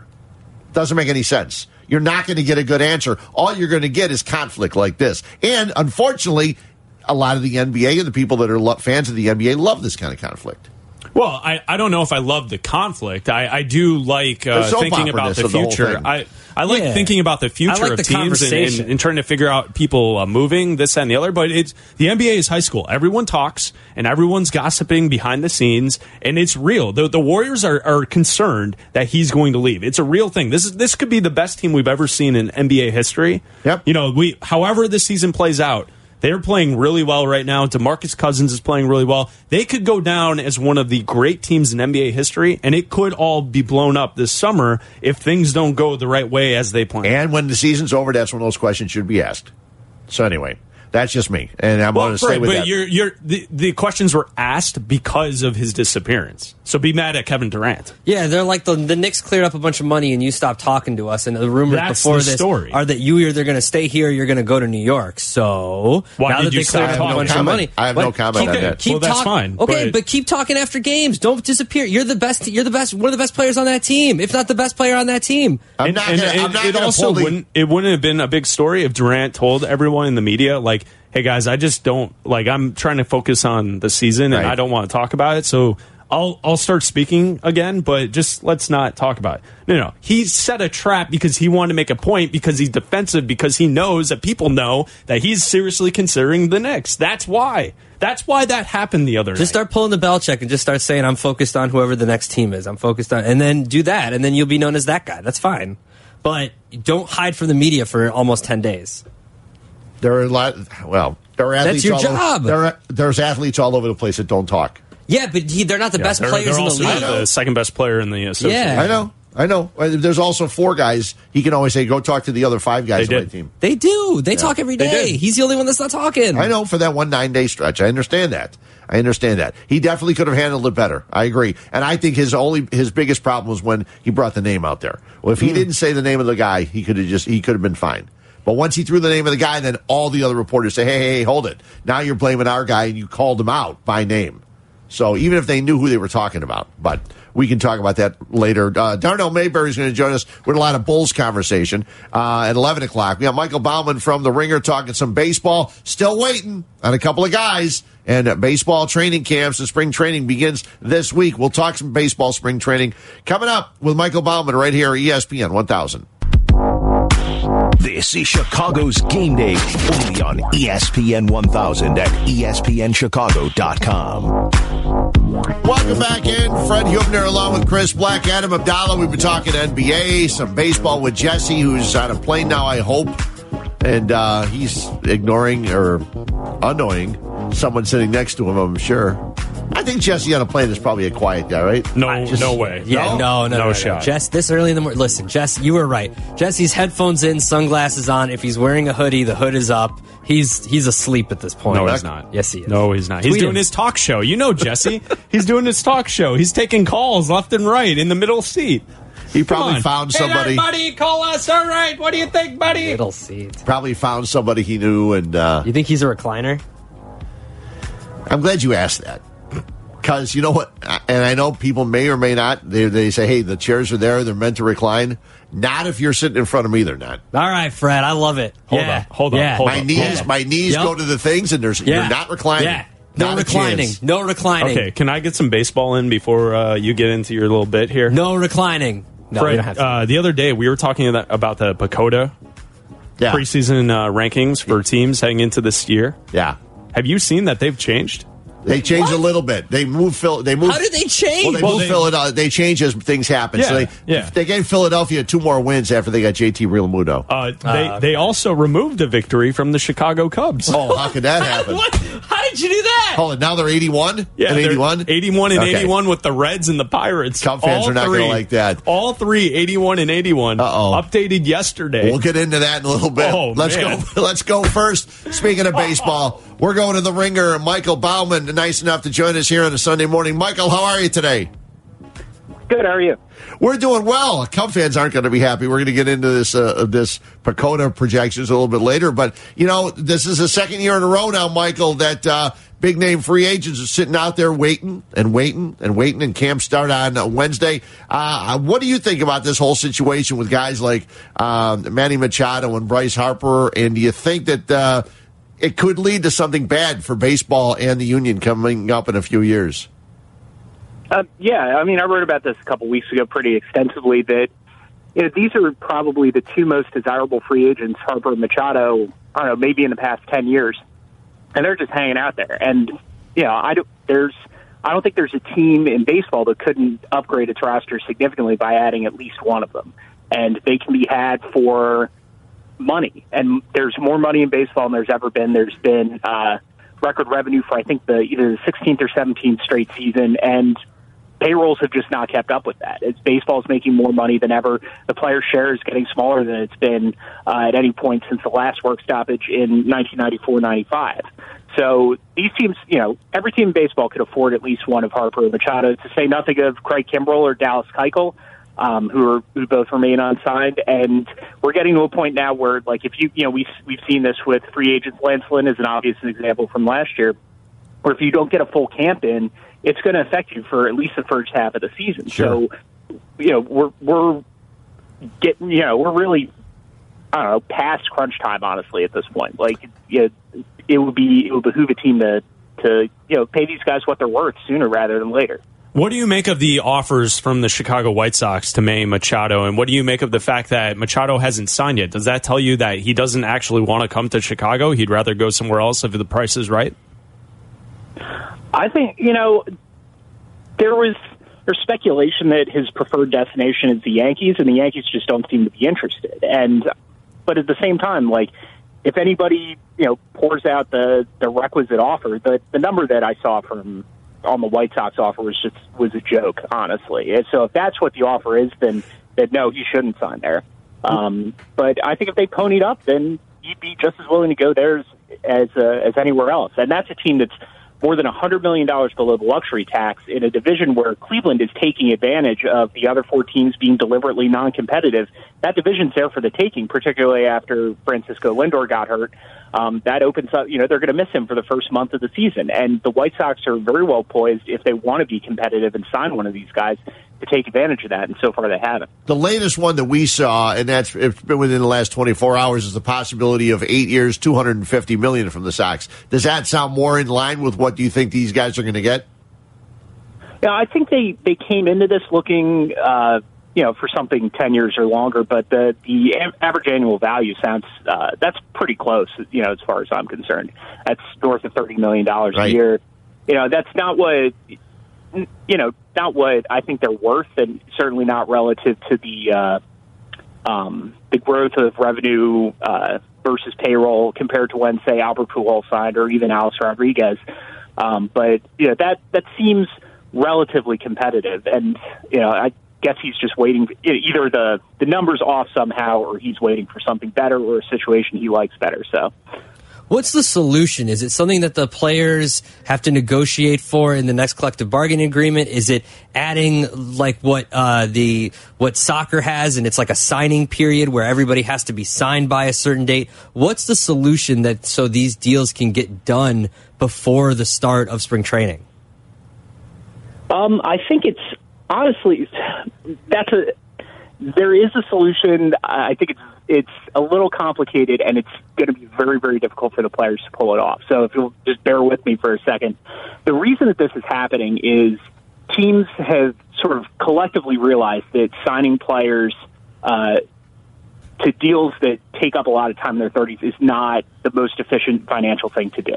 Um, the players generate most of their major league value between uh, ages like 22, 23, and 29. And so, but the way the system is set up, where uh, teams get control over players for their, uh, cer- you know, for a certain number of years in the minor leagues, they can delay calling them up until the very last moment, and then essentially keep them in their, their pre-arbitration or arbitration years up until the point where they're about to fall off a cliff and then say, oh, well, we're not going to sign these guys as free agents. And this has persisted because, one, uh, the union is run by uh, veterans who wanted to skew as much of the players' portion of the pie as possible towards older players as opposed to rookies or pre-arbitration players or especially minor leaguers or amateurs. And the other reason is teams didn't notice this until probably about 10 years ago. And the economic system has sort of slowly been backsliding towards um, or away from signing veteran free agents since then. So the solution is to for the players within themselves to uh, shift more of that uh, um, the the big money, you know, the hundred million dollar contracts or whatever, towards players in their twenties. That means getting, you know, moving free agency up from six or you know, with service time manipulation, like what we saw with Kris Bryant uh, a few years ago. Teams have essentially stretched that to seven years. You know, uh, putting more of that money into signing bonuses, eliminating the, um, changing the rules to eliminate the uh, the incentive for teams to hold minor leaguers down past when they're ready, like we saw with Bryant, like we're seeing now with Vladimir Guerrero Jr., like we saw last year with Ronald Acuna. The problem with that is that that's going to cost teams more money, and so like they can just not pay players now, and there's no incentive for them to roll that money back. They don't care about the product. Owners don't. You know, increasingly owners don't care about winning. They just care about making as much money as possible and fixing the free agent problem as it as it stands right now. You know, that's not compatible with them maximizing their profits in the short to medium term. What do you think about? There was a uh, Mark Teixeira came out and said something a week or so ago, talking about you know everyone said this is a great thing for Machado and uh, Harper because they're getting free agency at 26. This is wonderful for them, uh, but still, a 10 year contract makes them 35 or 36. And a lot of baseball now with the new general managers, the new mindset is when they're 30, 31, 32, you're a little bit old. We want younger guys. So, do you expect e- either of these guys to get a deal that's going to take them eight or nine or 10 years? Or do you think because of the way all of baseball seems to be going, that when you're 31, 32, you're old, um, that these two guys, even though they're only 26, won't get more than a five, six, or seven year deal? I, to be totally honest with you, I don't know what to expect anymore. I will say that the the um, you know the past two off seasons have just been so completely deviant from the past you know the previous ten years of baseball history that it's it's hard to make predictions anymore. I will say that the risk on the back end of these contracts, and this is to to Cher's point, and this is why everybody expected them to get such long and lucrative contracts, is Harper and Machado are so good and so young that the risk of them being, you know, what you looked at with, or what we're seeing with like the back end of the Albert Pujols contract right now. Pujols was five years older uh, than Harper and Machado when he hit free agency, and so if let's say you know Andrew McCutchen is a, a former National League MVP, corner outfielder, hit free agency for, and the Phillies paid fifty million dollars for the equivalent of the uh, seventh, eighth, and ninth years of a potential Harper contract by age, and you know that's not that far down from, and, that's what you're sort of building into the risk of the de- decline phase. So, you know, baking that in, there's no reason why, uh, under the right circumstances, he wouldn't still be worth, Know, 25, 30 million dollars a year plus. The latest uh, baseball uh, prospectus PECOTA rankings for this season have the Chicago Cubs at 81 and 81 projected out for this season. Is this way, way off, or do maybe they know something that we don't know yet? Well, it's. I mean, these numbers. Um, you know, I used to work at Baseball Prospectus, and the uh, the stats group there is as good as any public facing site in the game. And I think, you know, these numbers generate a lot of buzz every year because they because of surprising stuff like that. You know, you, you look at the Cubs over the past few years, how little roster turnover they have, how much talent they have. Uh, I think they're going to win 81 more than 81 games. You know, projection systems are uh, they're slow to react, and you got to think of this as like the 50th percentile outcome. So, you know, I think more than anything else, it's reflective of this. Maybe isn't a team. You know, this is a team with with their older pitching staff. Maybe there's some downside risk there. Um, and more than anything else, you know, I was surprised to see all five teams in the division right now are projected to go 500. I think that's the the main takeaway story. The big threat to the Cubs is not that they're significantly worse than they were the last year or two. It's that the Reds have gotten a whole lot better. Even the Pirates are competitive. You know, the Cardinals got uh, Paul Goldschmidt. We saw what the Brewers did last year, and they're still improving. They got one of the top free agents in Yasmani Grandal.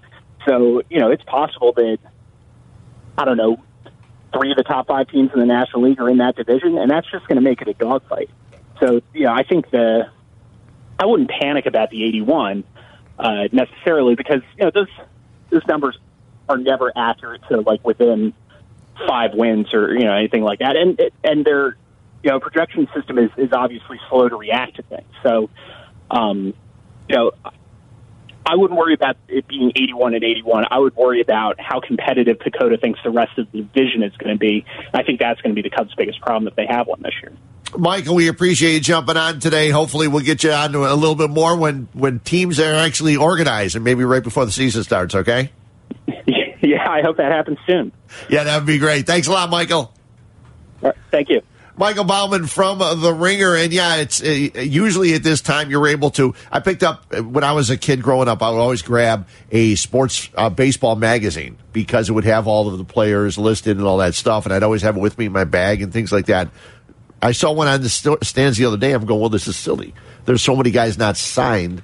None of this even makes sense. Why they, you know, they put it out. They're still going to sell them. Street and Smiths has been around for like 70 years. I just imagine a scene right out of the Sandlot where it's like all the kids and like all like four of them are holding up like the Playboy, you know, with the centerfold Yeah. all the way down, and Fred's holding a baseball magazine with the centerfold all the way down. Just It's got all the teams. Street and Smith. Street and Smith was a team. Wow, look at Willie Mays. Yeah. Street and Smith had a magazine out every year at the beginning of football, baseball, uh, basketball, and college basketball. And I actually have a Street and Smith's basketball that's got John Paxson in his Notre Dame uniform. That's a nice item. yeah, I'll bring it in one day. Bring it in. Yeah, maybe get it signed by Johnny. okay, we're going to talk some Bulls basketball top of the hour. Darnell Mayberry from The Athletic joins us. It's Bleck Abdalla Huebner here on ESPN 1000. Willie Mays. This is Chicago's game day only on ESPN 1000 and ESPNChicago.com. Uh, last week we woke up our guy Nick Friedel in the West Coast. We're not going to do that this week. It's Bleck Abdalla and Huebner. We've got uh, Darnell Mayberry from the Athletic at eleven o'clock talking some Bulls. But Nicky Friedel was on the other day. This is with uh, Waddle and Silvy, right?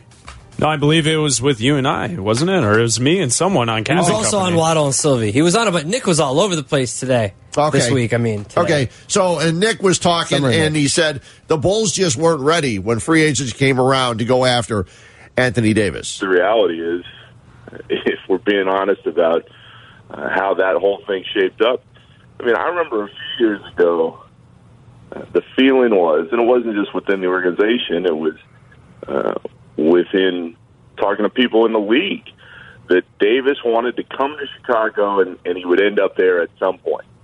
And then he signed that max deal, and you think, all right, well, if the Pelicans ever start to waver, and they don't show any kind of growth, well, here you go. And the reality was, when Davis came up to to this point, the Bulls weren't ready. I mean, the Bulls, guys, the Bulls are a mess. I've been trying to explain from my perspective now out here, uh, listening to people throughout the league and going to all these different arenas. Right now, in this moment, the Bulls are a laughing stock in the league. I mean, that is a reality. Uh, no matter what you think of of the front office or Fred or Boyle or whoever, the Bulls are getting laughed at all over the place. And Davis comes up, and and there's the connection to Chicago. And I I, I know there are people in the organization that thought, all right, this is a few years ago. When Davis comes up, we'll be ready, and and he can be the new centerpiece, and he can be the guy. And so to have Davis have this list and not have the Bulls on it, Chris, it had to hurt. It had to hurt them because they knew uh, that this time would come at some point, and they're not in the position right now to make a strong enough deal to a acquire him and b get him to sign uh, there long term. And and that is on them. I mean, this rebuild is difficult. Pax has talked about it, and he's right about that. It's not going to happen overnight, but you can't keep making uh, mistakes and thinking that that other people aren't noticing. I mean, what? There, there, there's a laundry list of stuff we could go into, but why in the world are you publicly committing to Jim Boylan past this season? You can pay him. Certainly, you pay him more money. He's doing a different job. But what are you saying? Hey, yeah, we're gonna. Jim's our guy. We're gonna bring him back. If you're Michael Reinsdorf, why why are you signing off on that? Why do you believe that, that that's the guy that the players are going to want to come play for? And it's not all on Jim Boylan. I mean, the roster's a mess. It's not very good right now. Uh, so there, there are a bunch of reasons why. The reality is, the feeling for a long time was that Davis would land there at some point if everything played out the way it was supposed to. And now things are playing out the way the Bulls always thought, and they're not in a position uh, to make the deal happen and to make him want to stay. Well, that was Nick Friedel earlier this week on Thursday about them not being ready for uh, AD when he was available. Yeah, so then add in the comments that the Bulls organization put out this week when they met the media and when John Paxson made the media rounds, you know, that they are not interested in being in free agency this year because no one's going to sign here. So No, why try, it's right? a player's fault. Stop. Yeah, it's a player's Stop. fault. No one wants to come here. Well, you know, two years ago, the plan was to be in position. Why were you not in position? That's not the player's fault that you weren't Well, in position. Zach Harper brought up a good point that he talked about. Most GMs, even if they're not in position, at least put the face out there like they're the most confident and they have they have the best position. Okay, I have one question for you guys, though. Um, if in fact they had the money, and if in fact they went out for free agency, and Kawhi and Kyrie and Klay Thompson and Tobias Harris and all of them said, no, we're not coming here, what would you expect Pax to do then at that point? That's different. I want them to be to be in the market. There's a difference between saying we're not even going to try and saying, "Listen, we've cleared everything. We're going to put our best foot. We're going to try." I give them credit for trying when LeBron and Wade and Bosh Right. were all free. And I give them no. credit for that, and they said no. Well, so do they. They they took credit Right, too. I I know Yeah, they take yeah. a ton Yeah, of credit they're all the very, time. Very proud they that they, were in the also mix. take credit Yes. for uh, Derrick Rose's Yeah. ACLs. Uh-huh. Trust me. Yes, yeah. Um, But what would you expect them to do with the money at that point? Because then they would have least- to spend it on You'd someone. right? That's I mean, fine. You sign- you end up signing your agent. Carlos. But if, Tobias Harris decides, I don't want to go there. I want to go somewhere where everyone's going to win right now. You find your boozer, but you at least try. You They're still getting out crap for for picking Boozer. You get out there and you try. You try to make sure you have the most money available so you can sign as many of I'm those guys only- that want to play. Okay, I'm the only guy in Chicago that apparently feels that. Yeah, I know. It's why try. Who ca- who cares? No, I get, that we they- get it. No, that I they mean the said Bulls that- organization, uh, the, the Bulls fan try. base here's a loud That and clear. Why that they try? ch- that they said, listen, these guys aren't going to come here. Let's find the guy that will come here, and let's make sure we have money for him when he when he's available. But Fred, they they were the ones that weren't in position to create this. They told us that they were they were going to To have the money, right? I understand that. and then they didn't. That's a fail. No, they you said failed on it. They, they told you they were going to have the money. Then, as they went through it, they said, "Listen, the guys that are free agents that we want are going to go elsewhere." yeah. So I- instead of listen, being there if- and swinging and striking out, and then going having to go sign somebody else, let's bring somebody else in that we can try to put with the young guys we got, get a draft pick, and go from there. if Brooklyn can do it, if the Knicks can do it, if the Clippers can do it, if the the Mavericks took a year and a half to rebuild, uh, I I don't I don't buy it. Okay. We- you and I can disagree, Fred, but I don't think it's right for the Bulls fan base. Okay, that's fine. We'll talk to Darnell Mayberry from the Athletic. He was at the Bulls game last night. Uh, they were all there. Porter, um, Portis, Parker.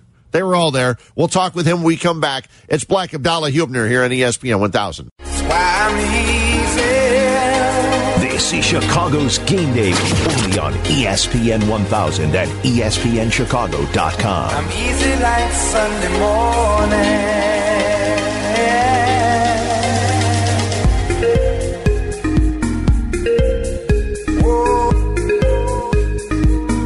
Welcome on in.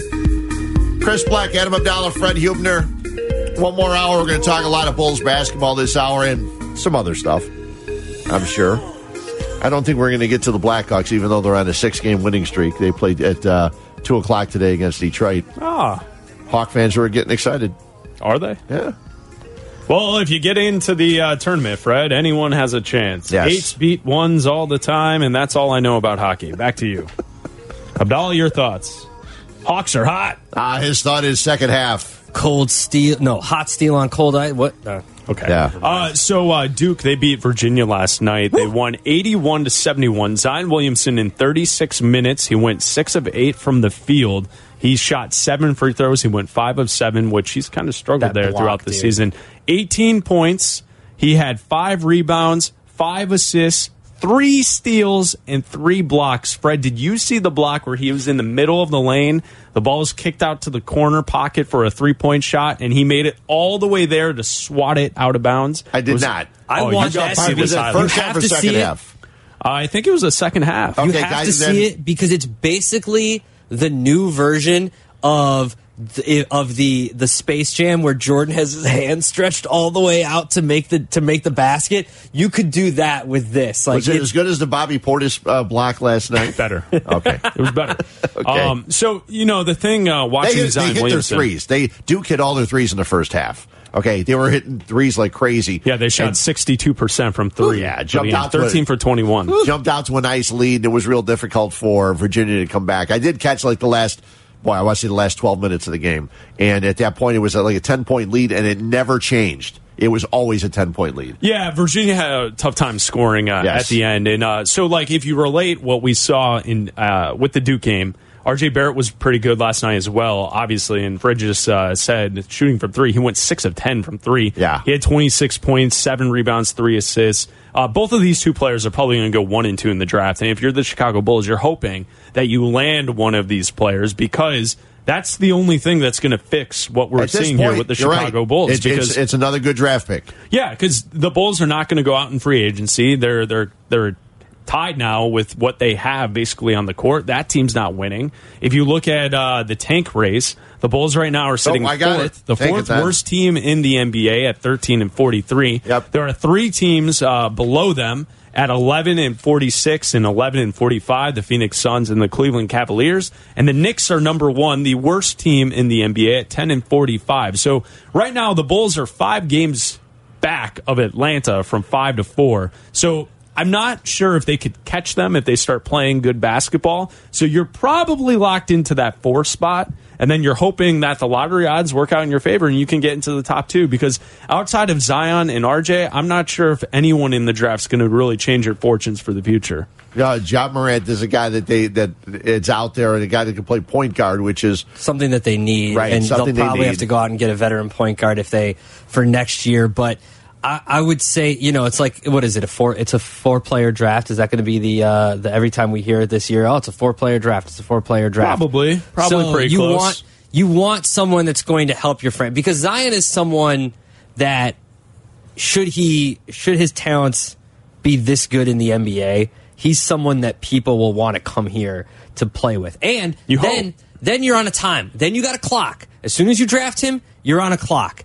You're on the Anthony Davis clock because you have to put stuff around him and hope that other players want to come here and play with them. Otherwise, you're going to get a dude with a year and a half left on his contract that just goes, "You better trade me because I'm leaving." And it's also uh, it's pie in the sky to assume that at the next level, Zion Williamson will be a top level player in the league. Uh, athletically, what we're seeing on the college level, we haven't seen that No. since you know we go back to the 80s almost because Mm-hmm. you know we we went through a long period of time in the 90s where guys just skipped college altogether Mm-hmm. kobe kg Right. all these players that in college they could probably have done all this stuff so like when you look at it it's not only do you have to worry about the clock to make that superstar happy he also has to be a superstar Yeah. you know i mean Andrew Wiggins coming into the draft, everyone said that's the number one pick. Yep. That's the next game changing wing who can be athletic and do all this stuff.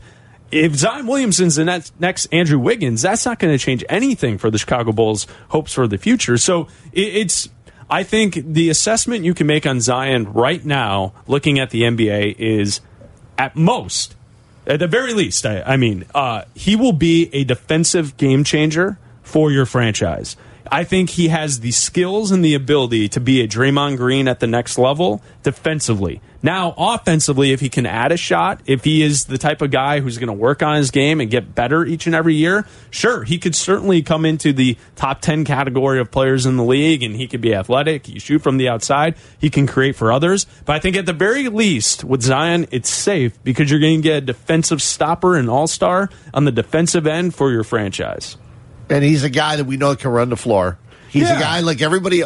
Every college player needs to improve their shot when they get to the pros. Well, Fred, there's there's also a, a difference. I can give you the specifics on it, but listen, his shot pocket's low. There's a lot of things to question when it comes to his shot. He's shooting 30% from three. He's shooting uh, 66% from the free throw line.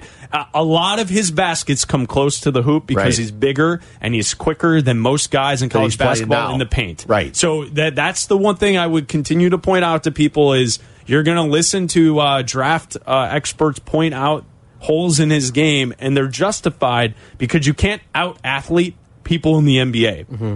We see it each and every year.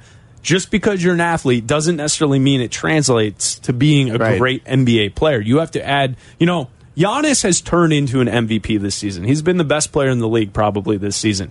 That's the other thing he has in common with James Harden. Neither of those two guys came into the league as the best player in the league, right? Right. Like James Harden turned himself into the scoring machine that he is. Mm-hmm. Giannis has turned himself into the superstar that he is. Now, if, if Zion Williamson has the work ethic those two have, certainly he could definitely work on his shot like many guys come into the league. But RJ Barrett's already a good three point shooter. Yeah, You know he what I is. mean? Like, and, and if you're looking at the long term future of your team, would you rather have a point guard who can shoot from three or a big who has an awkward position who's good defensively, but we never know if he'll ever turn it on offensively? Well, I mean, That's I think- tough. Yeah, and I, it's and I tough. say awkward because he's not a true wing player and Yeah. he's not going to be a center. No, so he's in he's that not- weird in between. But in today's day and age of positionless basketball, if you could play Zion as your five, your point five, or or maybe he's your three, but the ball's in his hands all the time, uh, maybe that works for I you. I think I still want a difference making point guard that can take over a game when you need him to. I kind of I I think Like, I would I too. want that guy. I want that. I want Russ. Like as much as as much as people don't. You know, he, he with Russell Westbrook and he hasn't won anything yet. But I want that dude that I know can go. If I need forty tonight, you Yeah. can give me forty tonight. Did you know? And I know that you guys usually probably when Jim Boylan's talking, you don't pay much attention. He doesn't say much. Well, there's spirit. There's uh, the soul. They there's asked all this stuff that he's about. After game one, uh, the game against Brooklyn the other day, when they scored their season high 125 points, which they matched yesterday Yeah. in a nine point loss, um, Boylan said they asked him what he, he wanted uh, Otto Porter to do. He said, We want him running the floor, understanding our, I don't know if you knew the Bulls had this, he understanding our multi handler system. Oh. Now, Yeah. I only bring that up because you guys are NBA guys, and a lot of times people talk about ones and twos and threes and fours. We've talked mm-hmm. about point guards and a shooting guard and all this other stuff. Is there not a, a a trend where all of a sudden it's positionless basketball? Yeah, that's that's that's current 2019 NBA basketball. So yeah. there's no That's so- college level as well. You know, the, the more you can get to positionless basketball, the more you make it tough on the opponent because they have matchup issues. If you can roll out there five guys who can guard one through five, then then on the offensive end you can just interchange parts. But if someone's got you know Bigfoot out there trying to play defense on a guy who's a wing player, yeah. it's a mismatch every time up and down the floor. And we we've seen that. We've even seen it in uh, playoff series. You know that was the problem with the Cavs is that the Warriors when they matched up in the finals. No matter who Kevin Love ended up on, they put him in a pick and roll and then try to get him in an ISO spot to take advantage Okay. of the big who was on the floor who couldn't play defensively. I think that it positionless basketball and then the multi what is he multi handler? He Multi-handler system, yeah. multi handler system. So that's basically who's going to bring the ball up, and the other four are going to stand around and watch him. That's we take turns doing that because I saw a lot of that yesterday. Yeah, well, the one guy, the one thing that you saw from Otto Porter, I think the first two games, I know the first game we saw it a lot. I didn't watch him and break his breakdown yesterday, but when Otto Porter didn't have the ball, he didn't just go stand in the corner and wait for the ball. He actually looked to get open. He constantly moved, which is basically what you're supposed to do in basketball. He does. You're supposed He's to have very constant good. movement. He's very good at that, but he needs someone that's going to get him the ball. And the the Bulls have one of the worst passing offenses in the league. So it, it- he's go, he's going to struggle if they don't get him the ball. Like it's it's simple to say, oh, he's not going to play well if you don't get him the ball. Well, the Bulls don't get people the ball, so he's not going to play well. Yeah, but he- in this multi-handler system, you can have you can have you can have. I mean, here's what I'm saying because I'm trying to figure out exactly. I haven't sat down with Jim Boylan recently. Uh, so basically, he's saying that Markkanen, LaVine, Porter, or Dunn can all bring the ball up. Yeah. Right? Yeah. And whoever brings the ball up, the other guys have to be moving, not going to the other side of the floor and just standing around. As long as everyone's got heart and tenacity, Fred, I think they'll all- be all right. But let me ask you a question. I mean, I'm not being serious. If the four guys played the ball, the game where they got they moved, it would be an interesting offense. It would be an offense that's obviously a lot better than we have right now.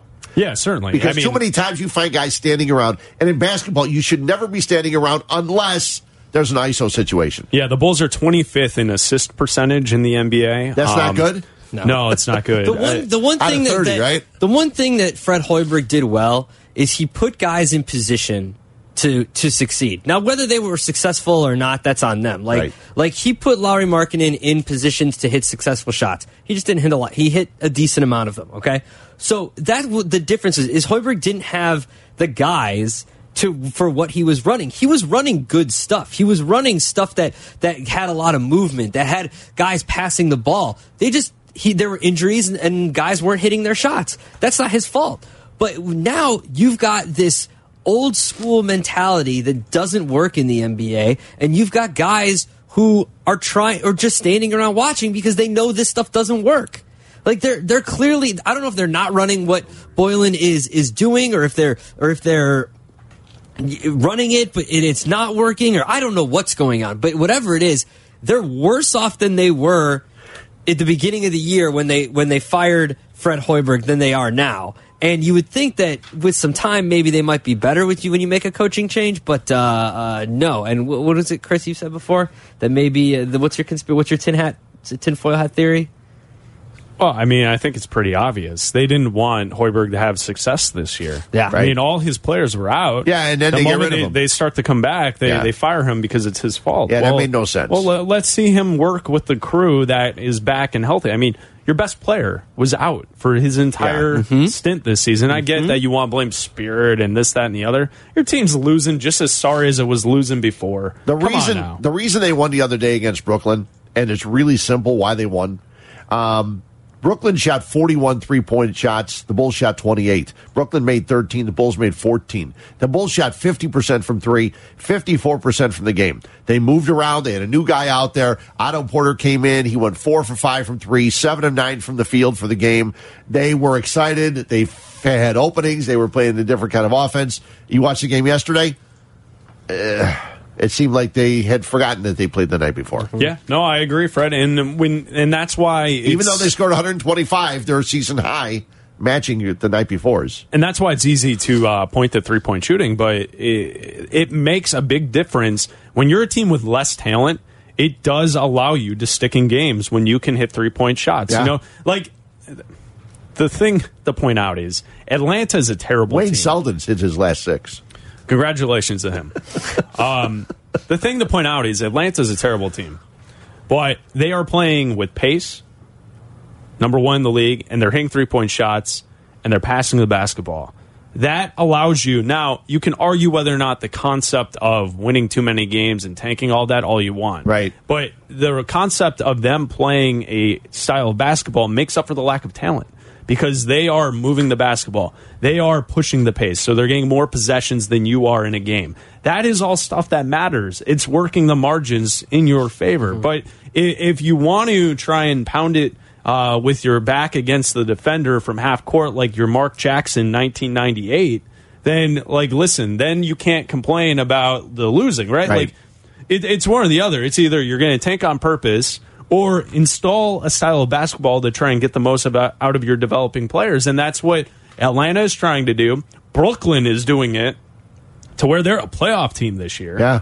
I mean, They were the- two over 500 before the Bulls beat them. Oh, interesting. A playoff team with cap space mm-hmm. who people are now interested in because they're in a major market. Oh. And you asked what? Okay, you said nothing can be done about the Bulls the, with, with the moves that they've made, right? So what are you going to do moving forward? Right. And one of the craziest things to me is why would you double down? That Boylan's going to be your coach next Oh year. Oh no, I completely agree with you like, that's agree the with you. first thing. Okay, That- and thing you number should one. Never, you should never say that. You should say Jim Boylan is our coach today. Yeah, yeah. Yeah, period. We'll That's it. evaluate everything at the end of the season. Exactly. I agree with you on that. And I that's don't that's I don't need to evaluate anything. That's that that, that day after out. Sorry. The, one thing that I don't understand, and Pax tried to talk about it, people can believe him or not believe him. So some people may, some people, most people won't. Uh, when he asked about what he sees from Boylan that he likes, we have no idea. We are not at practice. We don't know how he runs practices. We don't know if the players enjoy him. We do know that Jabari Parker didn't enjoy him in practice It's uh, when he sat him down sure for 13 seemed, to uh, 14 games or it- whatever. It seemed like they didn't get along. no. right, right.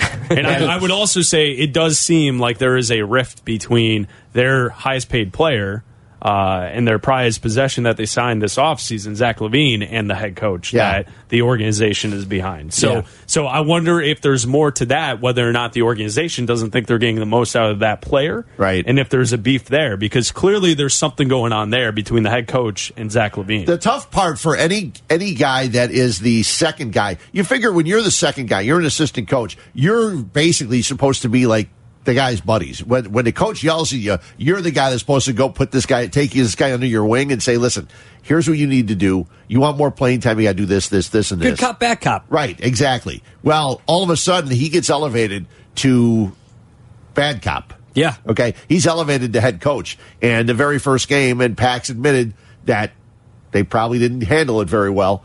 The game after Boston, where he's got to run in sprints and practicing the next day after what, three out of four or whatever. That was the wrong thing to do. It was a bad thing to do, a bad take. He, what he said after the game was probably bad, but we don't know technically. You would think Jim Boylan knows the game of basketball. Mm-hmm. I mean, I don't know what he's teaching. We don't know what he's teaching because we don't we don't get a chance to see it. They don't let people sit and watch. Well, he's been in the game long enough. You would think he would he would know, but Have you guys just- ever uh, Googled on or gone on YouTube and looked at his old press conferences at Utah? No. Seemed like he had, had it together there. Did he? Just, I'm just saying. If you want to have some fun, go listen to his press conferences when he was coaching the Utes. You know, he coached Uh, under Pop though. So I mean, I mean Okay. yeah. Well, Here's the thing. He was Um, definitely the good cop under Pop. I Let's, would think. let's see. Let, Pop let's, called, didn't Pop clear his whole bench like 30 seconds into a game the other day? Oh, yeah. he, called, a he called timeout a like timeout. 16 yeah, seconds. he called the fastest timeout in NBA history. Um, let's talk through this. We've all sat in offices, right? We've all worked on teams for a project. Yeah. Maybe a group project in college or somewhere. Sure. Um, Fred, you're right. There is a element of like the TA being your buddy. Yeah. But then when there's a flip and that person then becomes the instructor or the manager or whatever the case in this situation the head coach. So going from a buddy that's working you out every morning at shoot around and before the game and kind of like massaging your your ego Yeah. and then it turns into now he's the taskmaster. Um there i i think there's also an element of nba players are smart and they saw how this went down and they saw that uh, a lot of things that Fred did that this guy kind of pointed out after the fact were wrong. Yeah. But he was a part of that team. Right. He was there. You said this team wasn't in shape. You're calling out the players for not being in shape, who are NBA athletes who are in better shape than any other athlete in pro sports. And when I say that, I mean it because these guys don't not play basketball in the offseason. They play basketball. They play All they do is play right. basketball. This isn't the 90s where these guys are rolling the strip clubs every night and they're not taking care of their bodies. They're, they're in sleep chambers. They're worrying about their health, all this stuff. NBA athletes are in shape. He comes out publicly and says you're not in shape. And that the last coaching, the last head coach Right. was not getting you in proper shape. Well, you were there. You're a part of what Yeah. was going on. NBA players can see this. You can see right through this. You intentionally were not supporting that guy because you knew Yeah. that this was going to be your gig. You know, I don't remember who said it to us. Who was it? Um, maybe Michael Lee. Maybe it was someone else.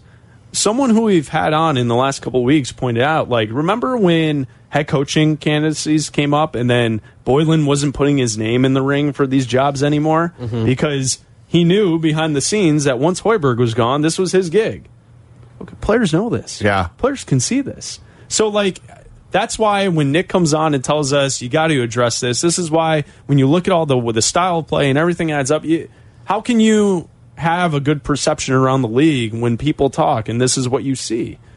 And the results will speak for themselves. Maybe his style will get the most out of this group. I hope they do because I love watching Bulls basketball. Right. I want to see them win. Sure. But I, I think we can all see what's going on here. Yeah.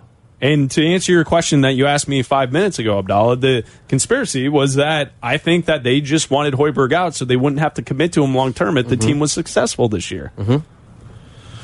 Well, I thought. Well, see, I thought moving Thibs was a bad move, but then you know, you Of gotta course! get, you gotta Of course it was! Yeah, you got to get along. Yeah, Yes! I guess He's you got to have. coach. I guess your coach has to get along with the uh, president of basketball Well, operations. There's, there's a respect level there. Yeah, you should. Yeah. He should get along, yes, but Yeah. he's probably a better coach. I agree. You know, uh, Trucker Jim's been hanging out forever. Yeah, Jim. Let's see if Jim's still out yeah, there. Trucker Jim. Trucker, you still Give out me the horn. I'm still with you guys. Give me a second. Grab it, grab it. Yeah.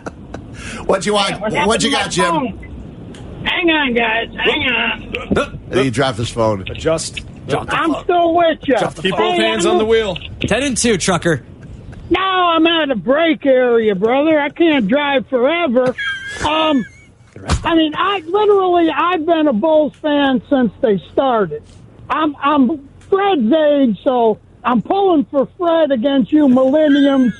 But you're giving me some new education, and I love this weekend stuff. But anything like Zion Williams, everything about him is he needs development.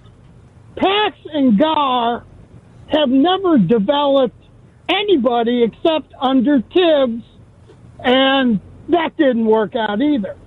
What now you got Boylan in a position that he knows in his heart of heart if he tanks and they get one of the kids from Duke or the kid from Murray State, he's gone because he cannot develop these kids. Me and Fred couldn't develop these kids because we don't know the ins and outs of today's different basketball. And yet, the soap opera that basketball has been in the last month, which is usually a downtime to the last 20 games, has been unbelievable. I mean, I got my idiot brother who doesn't know anything, Mike, who doesn't know anything about sports, asking me, like, what's going on with Durant? Why can't LeBron? And yet, these are all the major markets. And I don't know if the commissioner is backdooring all this stuff, but it's the number one news topic. It is, Jim, and that's and Jim. I'm learning from these millenniums every week. That's why I like working with them. I'll talk to you later, Jim. We'll horn one more time. Hang on, brother. I got it. Reach for it. Uh. Mm-hmm. Thanks, Jim. We'll talk to you soon. I love the horn so much. Oh, like like Will 2K, right? Huh? Millennium. Yeah, oh, yeah, yeah, yeah, yeah. We're millenniums. Yeah, yeah. Big Willie style over here. There you go. No, but I mean, look, look. I know he's the best coach in the NBA, but it's not like Popovich uh, hasn't adapted to the new NBA. Right. And I thought this guy learned under Pop, right? That's what I was told. That's, he uses that. This guy wants basically like it's, it's like he shared an elevator with him. He's the Well, you know, You guys, like- you guys want real talk about Pop? That dude's going to be the coach of the year again. He's got that Spurs team with a collection of veterans. They're seventh in the West right Yeah. now. Yeah. They shouldn't be a you don't think he team. can adapt? Come on. We come back. We'll talk more about the Bulls. We'll get into some other stuff, and uh, I, I have some other baseball stuff, and we'll just we'll refresh people about the PECOTA numbers before we leave, just so they can be have a wonderful Sunday afternoon. It's Bleck Abdalla Huebner here on ESPN 1000. This is Chicago's game day only on ESPN 1000 and E ESPNChicago.com. Welcome back in, Chris Bleck, Adam Abdalla, Fred Huebner with you here till the top of the hour. It's nice that uh, we know that on the West Coast somewhere uh, Nick Friedel's listening. Oh, really? On the ESPN app? Yes. All right. So that's nice. Nikki's listening and uh, called and just chimed in. So maybe Nikki would like to Are go we to gonna? Are we putting Nick on? Is No. he? Oh, he No. just called not to say something off air. It's not Yeah. summer yet. All right. Okay. the, just imagine the summer of Nick uh, out in the Bay Area. He'll enjoy that if he ever stayed out there for the summer of Nick. Uh, see, when he was following the uh, following the Warriors, the summer is a little shorter. Uh, Yeah. yeah. When you follow the Warriors, it doesn't uh, start quite as early as it did when you follow the Bulls and things like that. Uh, the Progressive International Motorcycle Show at the Donald E. Stephens Convention Center is uh, coming up. It's February 15th through the 17th. Riders Unite at the Progressive International Motorcycle Show. If you want to go, be the uh, first and second caller right now. 312-332-3776 see the latest models for the top power sports manufacturers. Purchase premier parts gear accessories. Check out the bikes in J&P Cycles Ultimate Builder Custom Bike Shop and IMS Vintage Displays. For tickets and details, visit motorcycleshows.com or you can be the first and second caller 312-332-3776 you get a pair of tickets and uh, heck you get more than a pair of tickets we give you a four pack of tickets that's just kind of guys we are in case you got four friends you know and i think most That of the like people motorcycle. listening I imagine if you got a motorcycle, you've got three other friends that also like motorcycles. i would think so so Well, yeah, uh, you, you don't travel alone. You travel with a pack. A pack. right? Don't you get on the open road and get I the wind get in your some- hair? I hope we get some old school uh, DMX style Rough Riders. Remember the Rough Riders? I want the Rough Riders to go to this thing. I don't think they're. I don't think they get as much representation as they should. Get on your hog. Yeah. You know, the, uh, uh, I was there was a video the other day of uh, Swersk interviewing a Bulls player. He had that almost that same sweatshirt on. This is a Bulls. end. This is technically a Bulls sweatshirt Yes, that I'm is. wearing right now. Got to support the team, guys. Got to support the team. You're such a hater. Yeah, you're right. Yeah, I hate the Bulls. And see, that's the funny thing too. All the pe- we uh, Bulls fans and the people calling that are saying you've got to move Gar and Pax and Michael Reinsdorf's got to sell the team and all this kind of stuff. Nobody would say this if they didn't care about the team. Yeah. Right. This Everybody, everybody's a Bulls fan. They want to see this team and the organization get better. This And- wouldn't make Chris and I so angry if we didn't like the team. Right. You know, right, here's an example. Uh, Abdalla, your thoughts on the Blackhawks possibly missing the playoffs this year? I don't care. He doesn't care. sorry. See, see, and that, Right. You know, I'm it's it, it, if No, you if you're if you- concerned about the future, that means you care. Like it's cool for the fans. Make the playoffs if you want. Eight, eights beat ones all the time, right? That's what I've heard all week. No, no, no. Hey, I didn't actually want your hawk. Oh, No, he, he doesn't want you to talk anymore about it. Please stop. Is what he would, he would hey guys, all I know is the power plays back. That's what I know. Yeah, I know that's the what I've power heard. plays back. Dump They- and chase. They've been Yeah. very, very good. You know, Yeah. there's a player on the team that does not have a penalty all season long. Ooh, Is it uh what's a barcat? Uh the brink cat? No, it's not. Oh. It's not Barstool Big oh, Cat. Oh, all right, sorry, sorry. He would have a lot of penalties. Barstool would have a ton He of would be penalties. awesome, wouldn't he? He Put him in front of the net.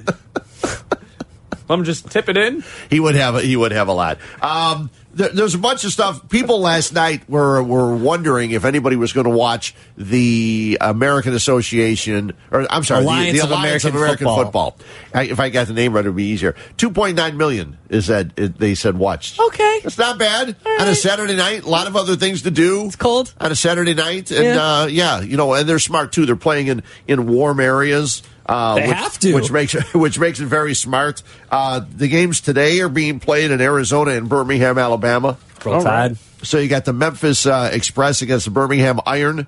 Um, and that's a three o'clock game, and then the uh, Salt Lake Stallions against Arizona Hotshots, and that is a uh, seven o'clock game. I'll probably have it on again too. They do not have kickoffs, so it's funny because uh, Hines Ward is part of this whole thing. Yes. So they had him bring the football out, the inaugural football, and instead of bringing it out to midfield or to the 40, he brought it to the 25 and set it on the 25 where they Oh, they that's- started. so the that's what they're going to do with people. Yeah. Okay, that's yeah. So, but All they right. also have a rule, and it didn't get used yesterday because there was no need to it. One of the game was a blowout, and the other one, San Diego couldn't score late. But they because they don't have kickoffs, they also do not have onside kicks. And we've always wondered, well, if you're not going to have kickoffs, what are you going to do with the onside kick? Um, they have a fourth and twelve that substitutes for the onside kick. You get the ball fourth and twelve at your own twenty-eight. So And there's if no you can onside convert kick. it- So if you score and and then you get get the ball, say, listen, we want to use our onside kick rule. You get the ball fourth and twelve at your own twenty-eight. If you convert, you keep the ball. How many times do you get to use that? I don't know.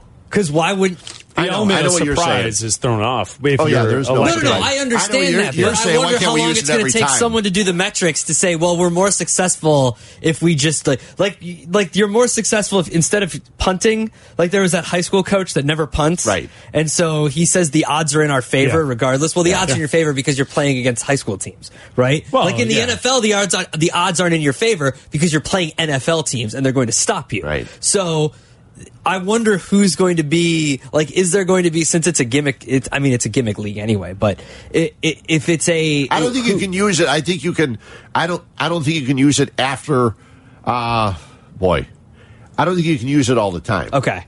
It's got to be a thing where you probably only use 'Cause it I would just use it all the time. like Why not? Yeah. So I, I don't know. I haven't read up on all the rule. I just know that they have not used it. It's called the fourth and twelve substitute for the onside kick, and you do it from your own twenty-eight.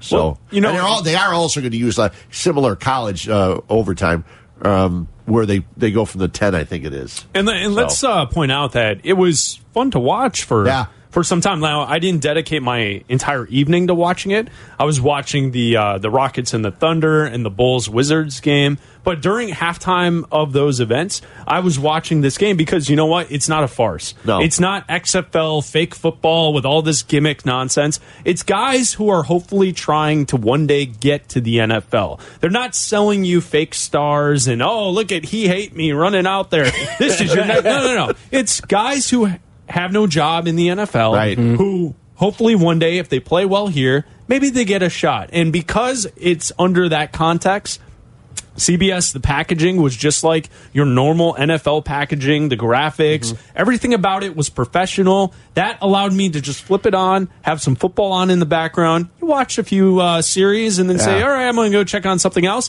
And I'm not surprised if it did well ratings wise Right. across the country because it looked legitimate. Now, am I going to say this is better than college basketball? This is better than the NBA? No. No. But it was fine to have on.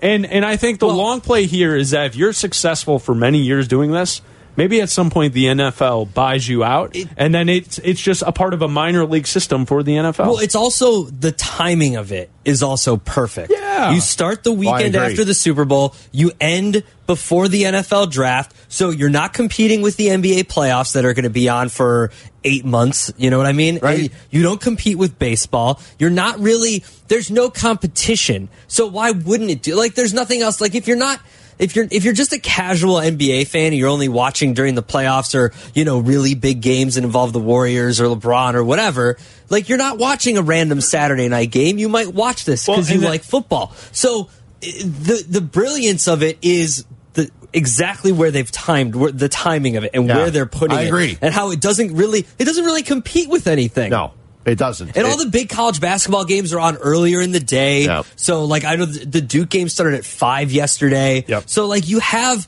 you have a window where people are going to say, you know what, I, I'll, I'll watch this because there's really I'm not really missing anything else by watching this. Right, right. There's no doubt about it.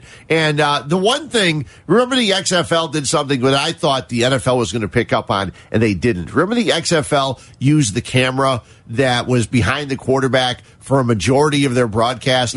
And I was surprised the NFL didn't go to that because all video games do it. That's the reason uh, that the XFL tried it and started it because the kids and the youngsters and the old men like me that play video games, that's the view when you play Madden. Yeah, you're behind. for sure. You're the qu- Some some broadcasts did for NFL. They don't was do for it enough. NFL or college. Yeah. they did. There was like a there was like something wrong with the camera, and they ended up going to that. Okay, I remember view. that. But you know why? You know why it's such a great one because you see the blocks, you see the line play. Mm-hmm. It's so hard to see the line play when you're taking the shot from the sidelines. You think you see a guy pulling, but when you've got that other one, you can see the guard pulling around the center and h- how the whole thing works. You can see receivers getting open Yeah. down the The field. receiver- You know what it routes was? are key. It was one of the national championship games.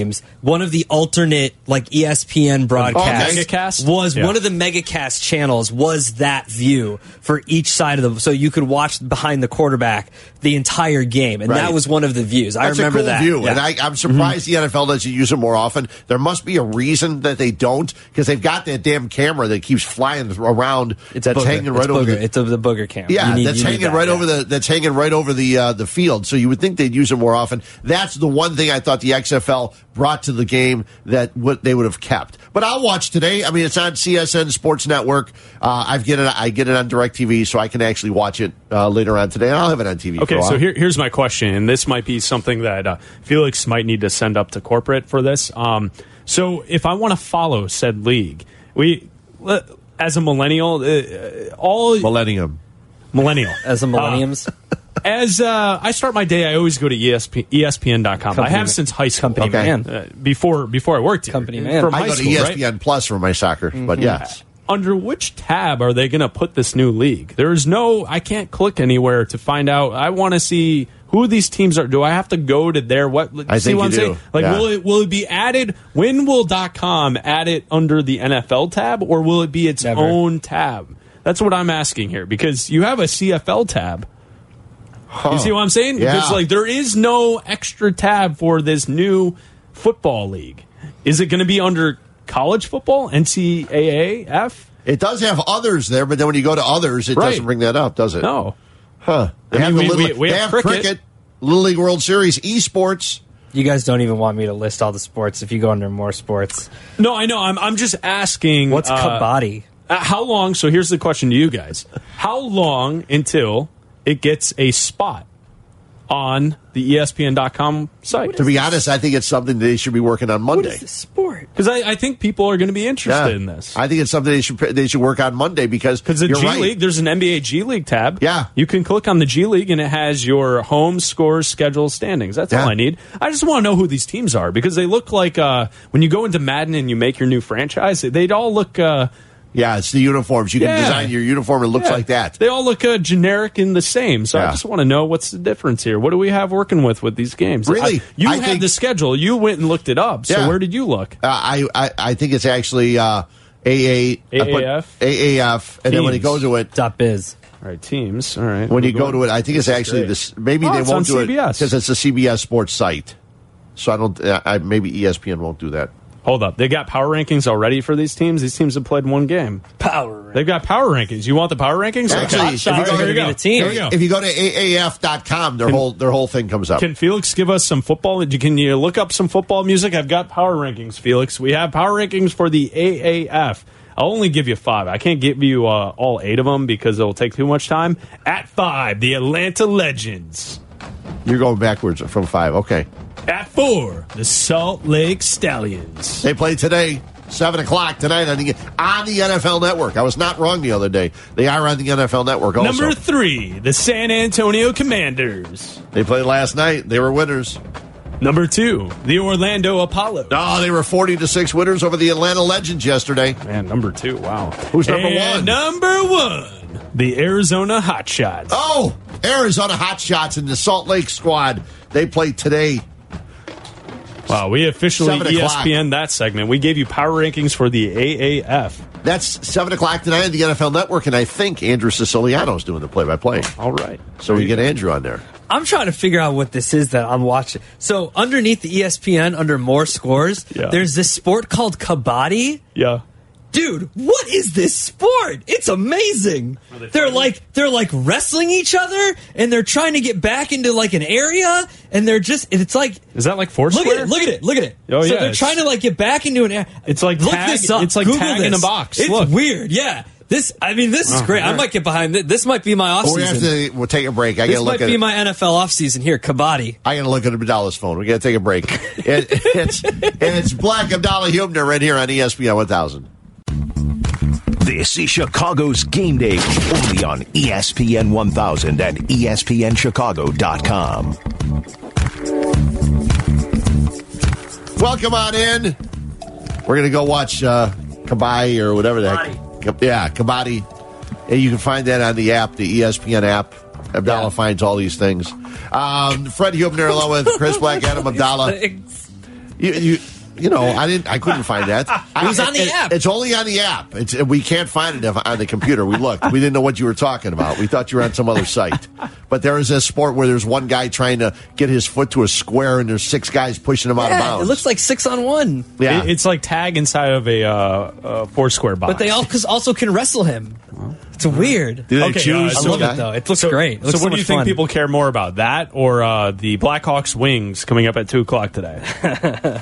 There, are, you know, and, and granted, there are a lot of Blackhawk fans. I understand that. There are, there are some. I mean, I grew up in the Cicero area, uh, actually in Cicero, and uh, when I grew up back in the day in the seventies and eighties, when the Blackhawks played a home game, basically Elmwood Park, Melrose Park, and Cicero emptied out because all of us went to the Blackhawk games. There is a group of people that are diehard Blackhawk fans. Uh, my wife has has chemo every Tuesday, and one of the ladies there, her family, they uh, we always know they're there because their car is in front with a Blackhawk bumper sticker and Blackhawk stickers on their car and everything, and they're big Blackhawk fans. There are Blackhawk fans. It's been a very very difficult season to be a Blackhawk fan. I didn't make that segue to say that there are not Blackhawk fans. I was just trying to get us back onto relevant Chicago sports. I know. I know Uh, the were. Hawks And off are uh, what? They're Only a playing few- well. They've lost. Yeah. They won six in a row. It's a big game today for Hawk fans. But they're uh, four points back of the wild card of the St. Louis Blues. Uh, so 53 points to 57. Yeah, the They're Blues keep well. winning. Blues won again last night. I think I they did. So making it even tougher. I see for here the Blackhawks. offense has been up in general as of late, averaging 5.4 goals per game in the last six. Yeah, you know what? Toews and Kane are playing like uh, like Toews and Kane used to play. Actually, Kane never changes. He just keeps scoring each and every year. So it's it's great. It's a big game today, uh, no doubt. Uh, Kap will be talking about it tomorrow from Arizona. Yeah, absolutely. He'll be in Arizona all week, Cubs camp, and then uh, over to the White Sox as well throughout the week. So tune in at nine. Yeah. So Abdalla and Bleck and uh, me, we will be back. Well, some of us will be back next week at different times. You just have to wait and see. You never know when us millenniums or these millenniums will turn up. Uh, thanks a lot to Jesse Rogers, Zach Harper from The Athletic, Michael Baumann from The Ringer, Nick Friedell for just listening, and Felix for all of his help as always. Thanks for listening here at ESPN 1000.